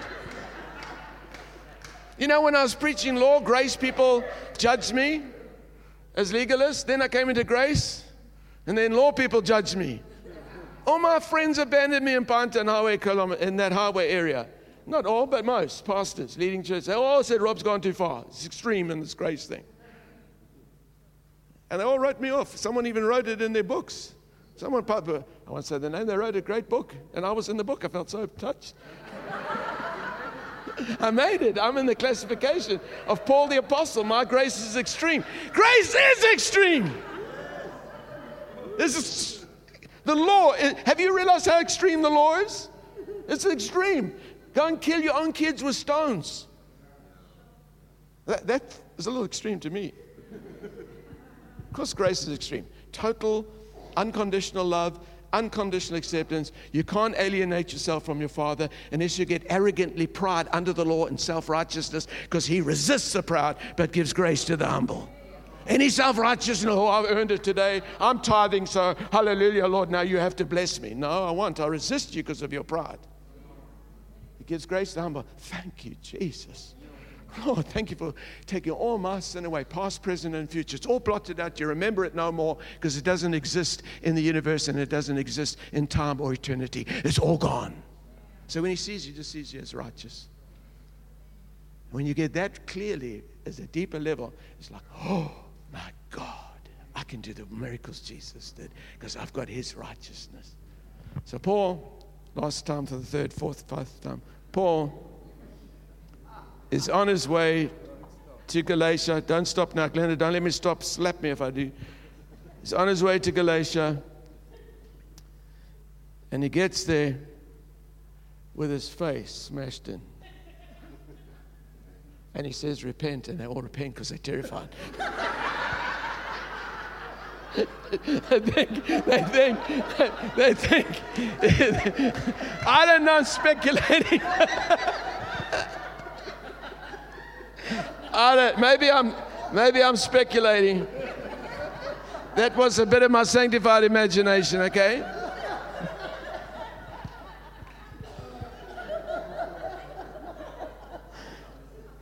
But what really, what really makes me angry is some of these modern, whatever they're called, sorry, careful with your language, Rob, Christians.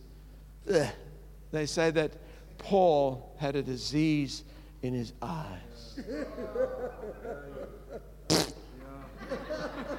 I want to take those people and throw rocks into their face and say, Oh, you've got a disease in your eyes. Look, your eyes are diseased. I've thrown 50 rocks into your face. You've got a disease in your eyes. this is absolute, absolute. I'm sorry, I don't know where these theologians get this stuff. It's not from heaven, it's not from reading the Bible in context. It's not from understanding that the old covenant is redundant and finished forever. And the new covenant is an everlasting covenant that is a superior covenant based on superior promises with a superior high priest and mediator. And we are living in the promised land of the new covenant. And we're never going to go back to the law and condemnation and fear and rejection and abandonment attitudes. But if we say we believe this, then we better go through beatings and rejections and disapproval and people canceling you. Hallelujah. I want to be cancelled. As many people can cancel me. I'm so happy. I didn't even worry about social media. I want to be with people face to face. I don't like talking over social media. Only when the SARS, uh, Crohn's was on, COVID, Crohn's.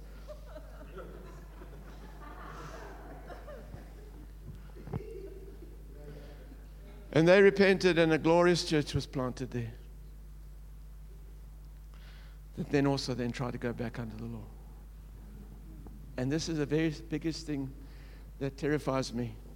Is so many people in grace are so unaware of how easy it is to fall back under witchcraft and go back under the law. Because just about the whole of the Galatian church, after an apostle with his face beaten and preached the gospel, they turned to something that was no gospel at all. And it says in, in, in Galatians 3 the miracles decreased. Because as soon as you leave grace and faith and go back under the law, incrementally, miracles decrease. That's, that's the only reason why miracles decrease the condemnation of the law. Low grade or high grade is an increment, an aperture that decides the level of miracles that slide through a little bit. And then we take our experience and evolve our theology around a fallen experience that's contrary to Scripture. Because people actually would prefer not to have miracles, signs, and wonders. They don't want revelation. They want logical, deductive, what I can do with my flesh. So they, they're like Christian atheists. They don't really need God. They don't rely on God. They actually rely on themselves. And they wonder why everything's struggling. Everyone's struggling, but Christians are going to come through this if they truly know the gospel and know what I'm talking about, Joe. They know it. Amen. And there's no excuse not to know this. It's been revealed. So, 10 seconds, I'll close. John G. Lake You saw over 500,000 people healed in Spokane, Washington, Washington State in the early 1900s. Not just him, but all of his healing clinics. He had a full hospital with no drugs. I'm not against medicine. No medicine, no doctors, no surgery, no surgeons' knives. 500,000 people went through that hospital and they were healed. 500 were healed. 500,000, I mean. Not, not the ones that didn't get healed, but 500,000 were healed. The government was so astonished they, they sponsored that hospital, knowing he's a lawyer, not a doctor. The government sponsored him to build a hospital. And then, then people brought in, then, then people said, well, it's, it's from outside Spokane. Uh, people say, oh, it's not God. There's always people that just want to deny miracles are happening today. And so he said, okay, set it up. Bring your experts in, bring your legalists, bring your people in, and we'll have a challenge. You can do whatever you want, bring the sick in you want, and in front of you, I will minister to them. And that happened. I think there were four people, and I think three got instantly say, healed of incurable diseases. That was the end of the argument. I don't want to debate anymore. I just want to show proof of the supernatural. I would encourage everyone to do that. We're not to go to these, we're not there to go to satanic priests and try and prove on their terms. But John could pull it off. He was far advanced, John G. Lake. But he said this, he said this. He quoted, he said this It is one of the most difficult things in all the world for people who are not familiar with the ministry of healing to comprehend that the Spirit of God is tangible, actual, a living quantity, just as real as electricity, just as real as any other native force. Yes, and a great deal more so, the life principle that stands behind all organic realities.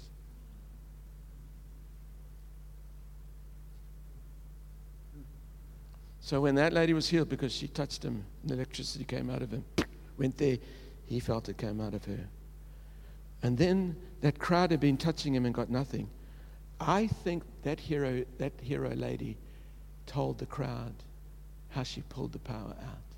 Because the next chapter, that's Mark 5. If you turn over to Mark 6, the last few verses of Mark 6, it says, when they heard Jesus was arriving from Gennesaret and he got off his boat and he was coming into Gennesaret, it said they ran to all the cripples and all the lame people and they laid them in the streets where Jesus was going to walk so they could just touch the hem of his garment. And it says, and all were healed. So this is the proof. This is the proof that it is God's will to heal all. And the thorn in the flesh and Paul's thorn uh, and Job, all of that is in my book. Two, one chapter on Job, one chapter on Paul's thorn, and I absolutely expose the lies. Amen. I always wanted to be a lawyer or prosecutor, and I got the joy of writing this book and prosecuting the lies of religion and opening up revelation so that the church can walk freely in revelation, go beyond the peripheral fence, and our shadows begin to heal the sick. And we just spit, and they're healed and they're blind. I'm telling you, we, the church is not meant to be living at this level. There's a realm that God's going to open up to humble people, humble people who will not boast. It's my holiness, my formulas, my prayer life that got these miracles. No, it's not our holiness, it's not our power, it's all grace. It's the anointing. It's not a special gift.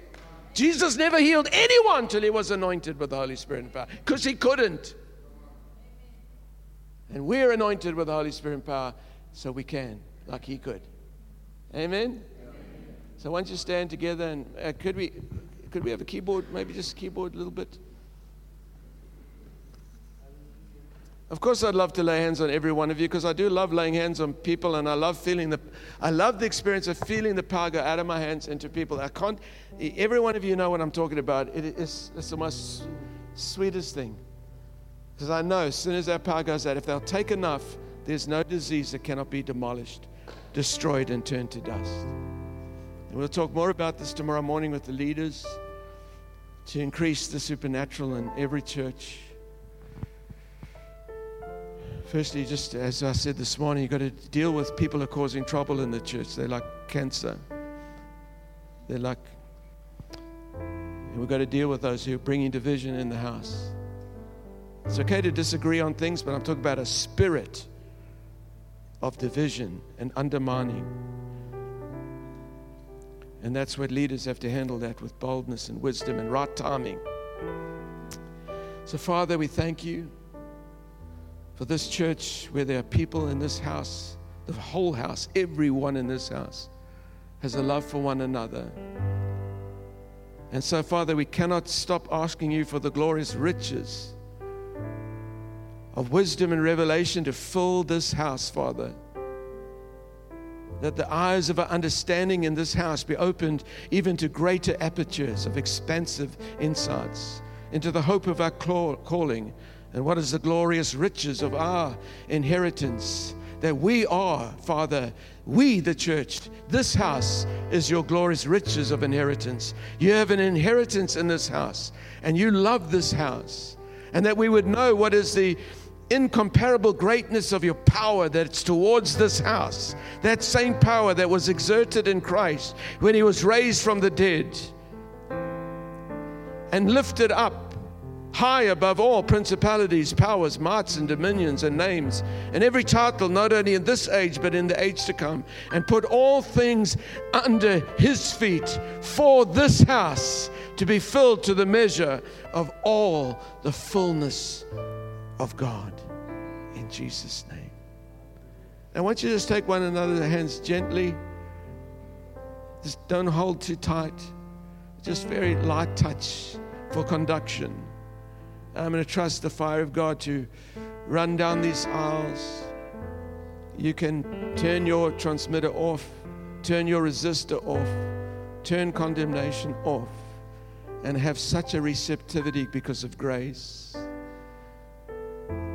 that God has got a legal right to love you and to pour His anointing to heal you and touch you, heal your broken heart set at liberty if you've been bruised, open doors that you couldn't get through. All of these favor that comes in the anointing. It has to come tangibly upon you. And when it's upon you, the benefits manifest to you, in you, and through you. So come, Father, we ask in the name of the Lord Jesus Christ that we'd receive the confirmation of this word, that you watch over the word preached this morning and tonight.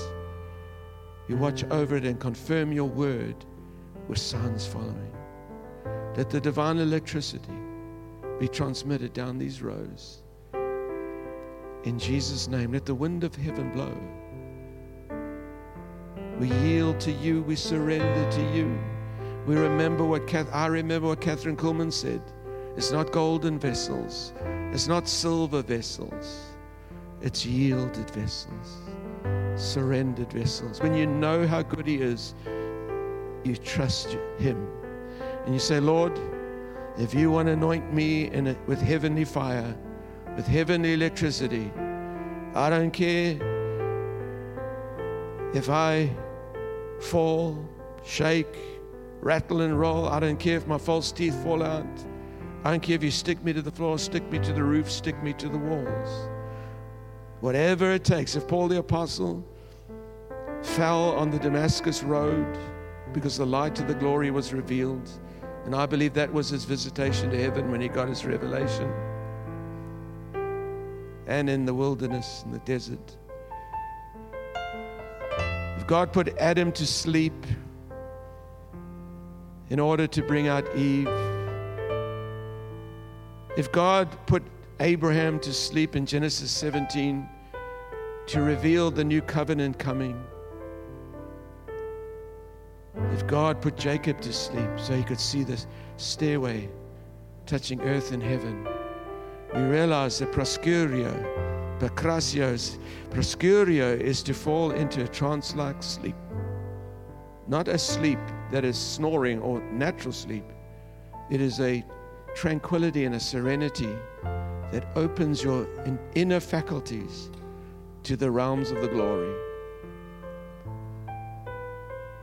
So let the secret place of the Most High abide, your Lord.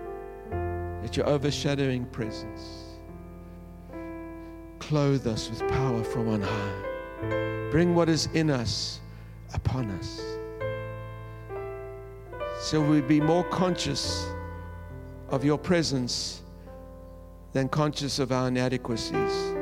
Take our inadequacies and our weaknesses and our failures and turn them around for good use them. That the devil would be shocked at how gracious you are. That everything he's trying to get us to do to fail, and even if we failed, we run into your arms, Father, and grace wraps us. Greatest miracle workers I've met, many of them have come from a very checkered past, very, very corrupted past. And so they believe God's good. People have come from a legalistic background who kind of were well behaved. They're the hardest people to get under the anointing because they think they earn and deserve it. It doesn't matter if you've had a great moral background or an immoral background, that's totally irrelevant. It's about Father's grace. So come, Holy Spirit. tangibly touch people here tonight, some that have never felt the depth that we're talking about. Just yield to Him. Let the wind blow, Father. Let that be a contact point for you to receive. And Jesus breathed on his disciples and said, Receive the Holy Spirit. The Greek word there is lambano. Lambano, which actually literally means open up your heart. The Lord will stand outside the door of your heart and He'll knock until you personally open it. I can't open your heart. Your wife cannot open your heart. The Father will not open your heart. You have to use the free will He's given you to say, Lord, my name's Jimmy. I'll take what you give me. I am so hungry. I'll open my heart. I need it not just for me. I want it for me, but I want it to be much more than what I need so it can overflow me and touch other people's lives around me. That I can be a revolutionary changer of the situation and move in supernatural power without any pride or arrogance, but in humility, friendliness, and honesty and reality.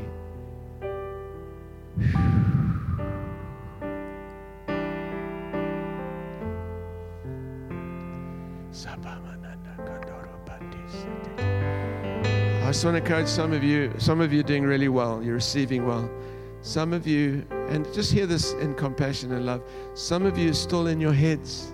You're still trying to analyze and work it out in your heads. Use your heads for arithmetic, mathematics. Use your head for crossing the road, for driving a car, running computers.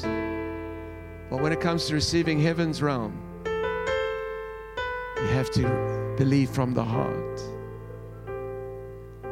Whew. Fire. Fire.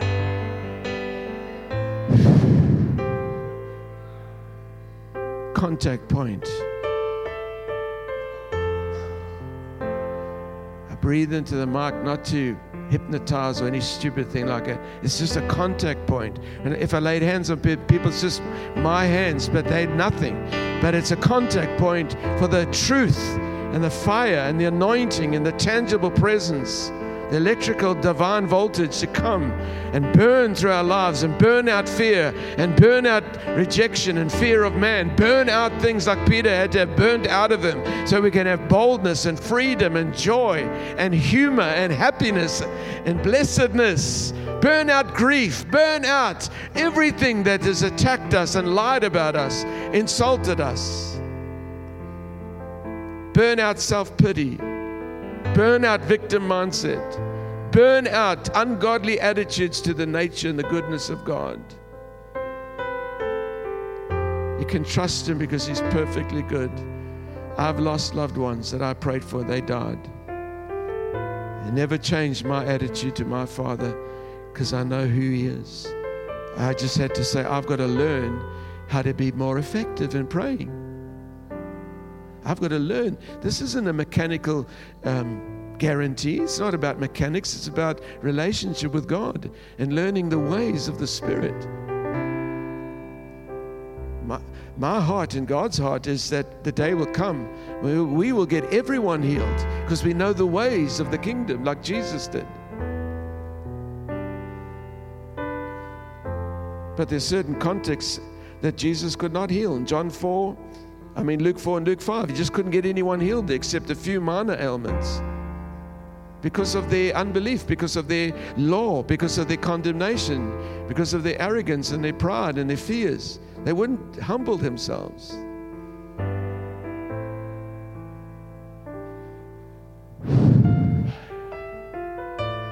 Just let one another's hands go. Just take a little longer to linger in His presence. Some of you just need to say, Father, help me to move from my head to my heart. Help me to lose consciousness or awareness of what other people will think about me. There were people in, in, Paul's party on the Damascus Road. There was a whole group of people of unbelievers. Paul had to they, they were witnesses to what happened to him. And he really didn't care. He couldn't care what they thought.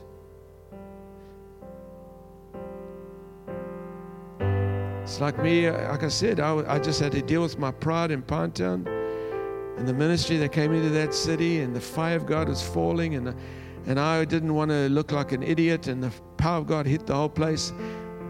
Most of the people were thrown off their feet by the power of God. And I was the only one sticking, sticking out like a mealie stalk after a hailstorm, conspicuous there, you know. And the Lord said, It's your pride, you know. You, you don't have to fall over, but it's your pride. You don't want to look like a fool because you got your congregation here tonight. And that's when I humbled myself. And I just stepped up, and the power of God hit me, and I was on the floor. Electrical currents went through my ribs, through my sternum. I thought I was going to die. I said, Lord, okay, that's enough, enough. Big, big fat tunnies on left and right. I thought they're going to roll over me. They were rolling left and right. And I thought I'd be crushed, but I wasn't crushed. God protected me. It's got to come that reckless place where I don't care if it if I lose all my arrogance, I don't care. I've got to have more of your power upon my life. In Jesus' name. Just take one more minute.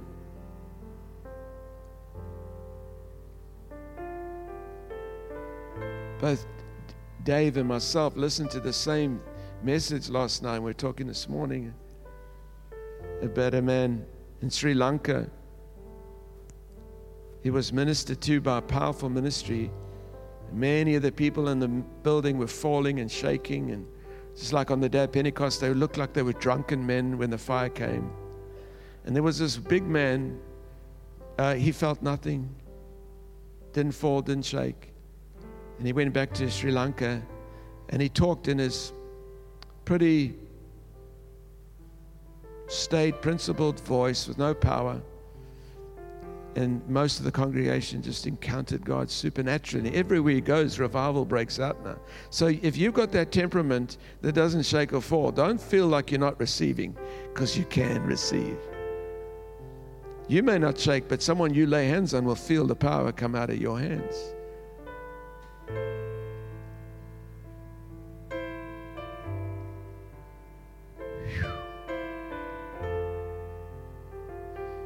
I tell you, the long years of COVID, economic pressures, marriage breakups, churches splitting, has left a lot of damage in Christians' hearts.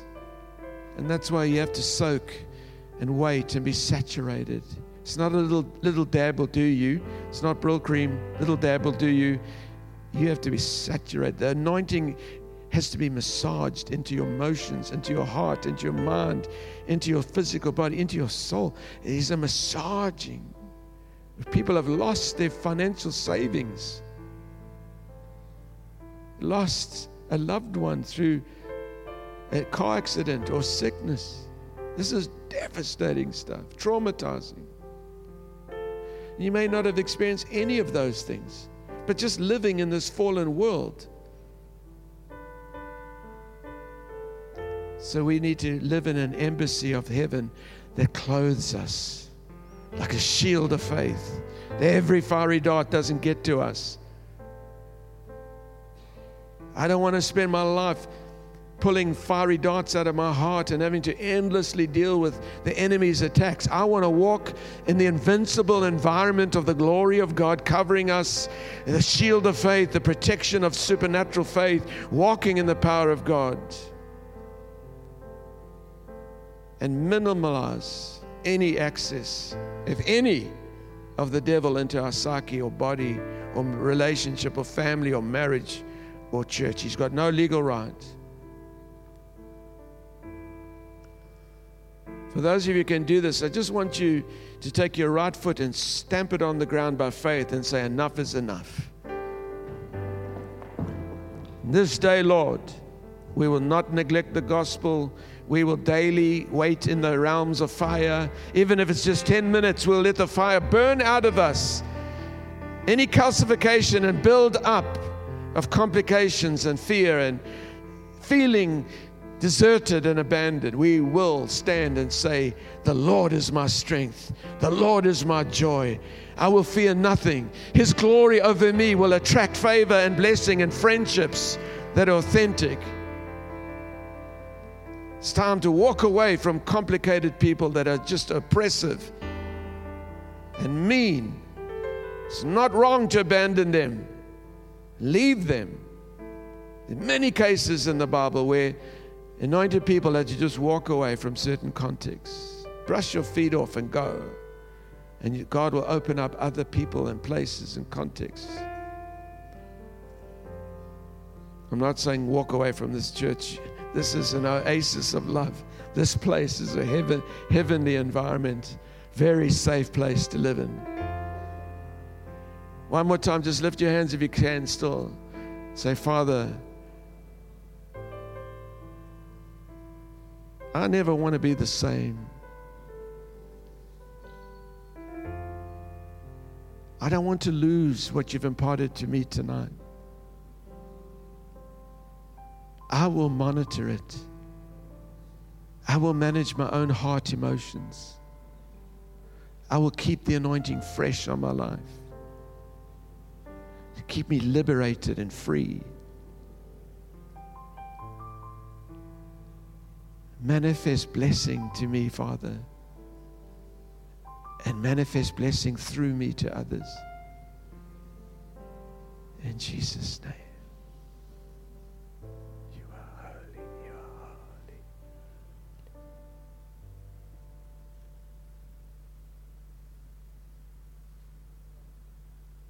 It's glorious, yeah. It's glorious, yeah.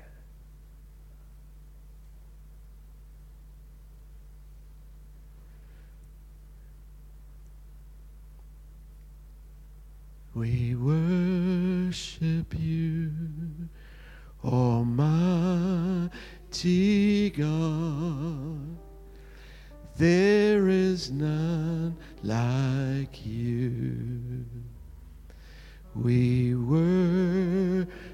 worship you, O Prince of Peace.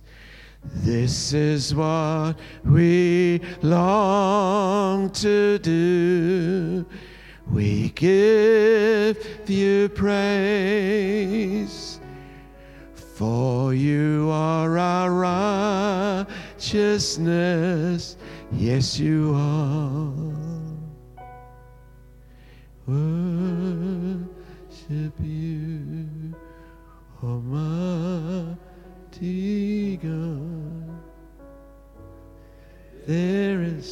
Like you, Father. None like you, Jesus. None like you, Holy Spirit. We honor you. Hallelujah.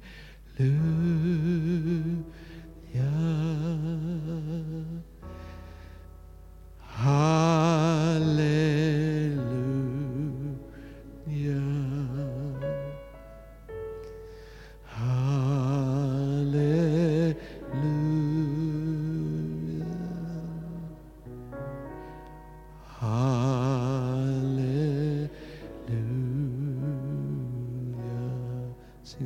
Jesus.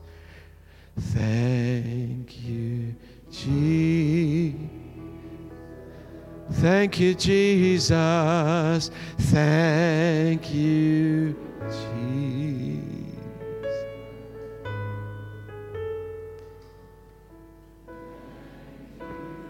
Jesus.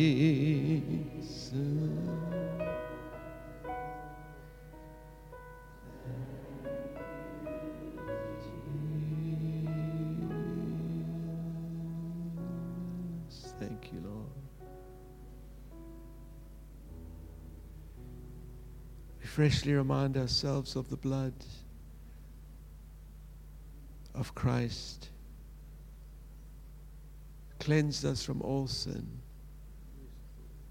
Removed the memory of sin in heaven, past, present, and future. Clean bill.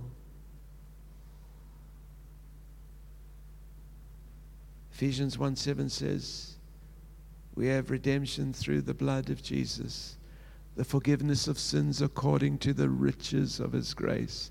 How rich is God?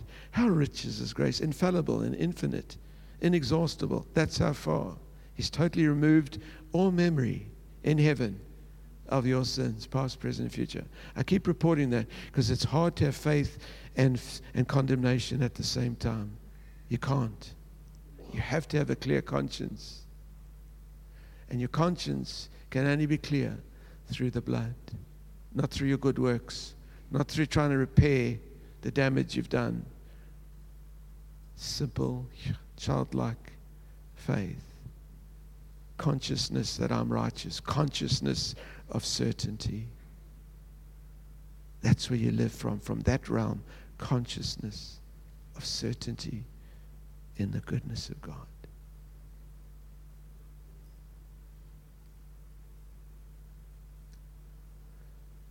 So, Father, while, while we sleep tonight, and as we walk and wake up, some have got to go to work tomorrow, and all kinds of demands, and blessed children with getting them to school, all kinds of things. We I don't know. Maybe it's a long weekend. I have no idea what day it is. But Father, I thank you.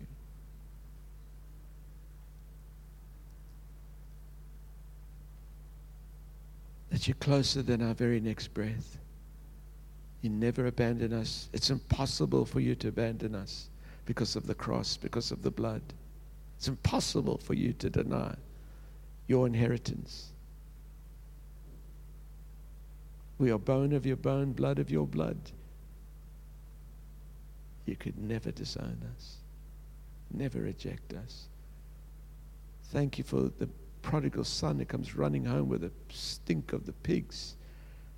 And Father, you fall on him with love and kiss him with tears and give him the full inheritance. He'd lost, lost no inheritance. Best robe, first robe, sandals on his feet, the keys to the kingdom, the inheritance of the whole farm. Say, oh, that's an irresponsible father giving such a weird son. No, grace changes people's lives to be responsible. The older brother was doing everything right. He was not responsible. He was vicious and judgmental, self righteous. Thank you, Father, for your glory over this house.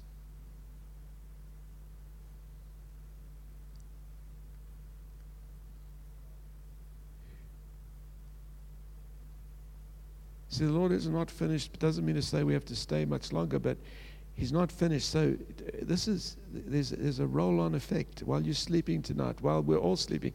When we wake up, I need this as much as anyone. There's a constant saturation of the presence. Allow when the word baptisma means you take a garment and you dip it into another color and you put it right under the under that color. And that's baptisma. It means if the fabric's white, it turns blue and it gets, it gets right into the fabric. The glory of God has to get into every cell in your body, into the fabric of your physical body, into the depths of your soul, deep in. It has to go so deep in your physical body. David said, Deep calls to deep. If there's a depth in you calling to, to a greater depth in God, it means there is something greater in God for you. If you're thirsty, it means water exists. If you're hungry, it means food exists. If you are deeply desiring more of God, there is more of God available for you. Deep calls to deep. And all his waterfalls have fallen upon us, flowed over us.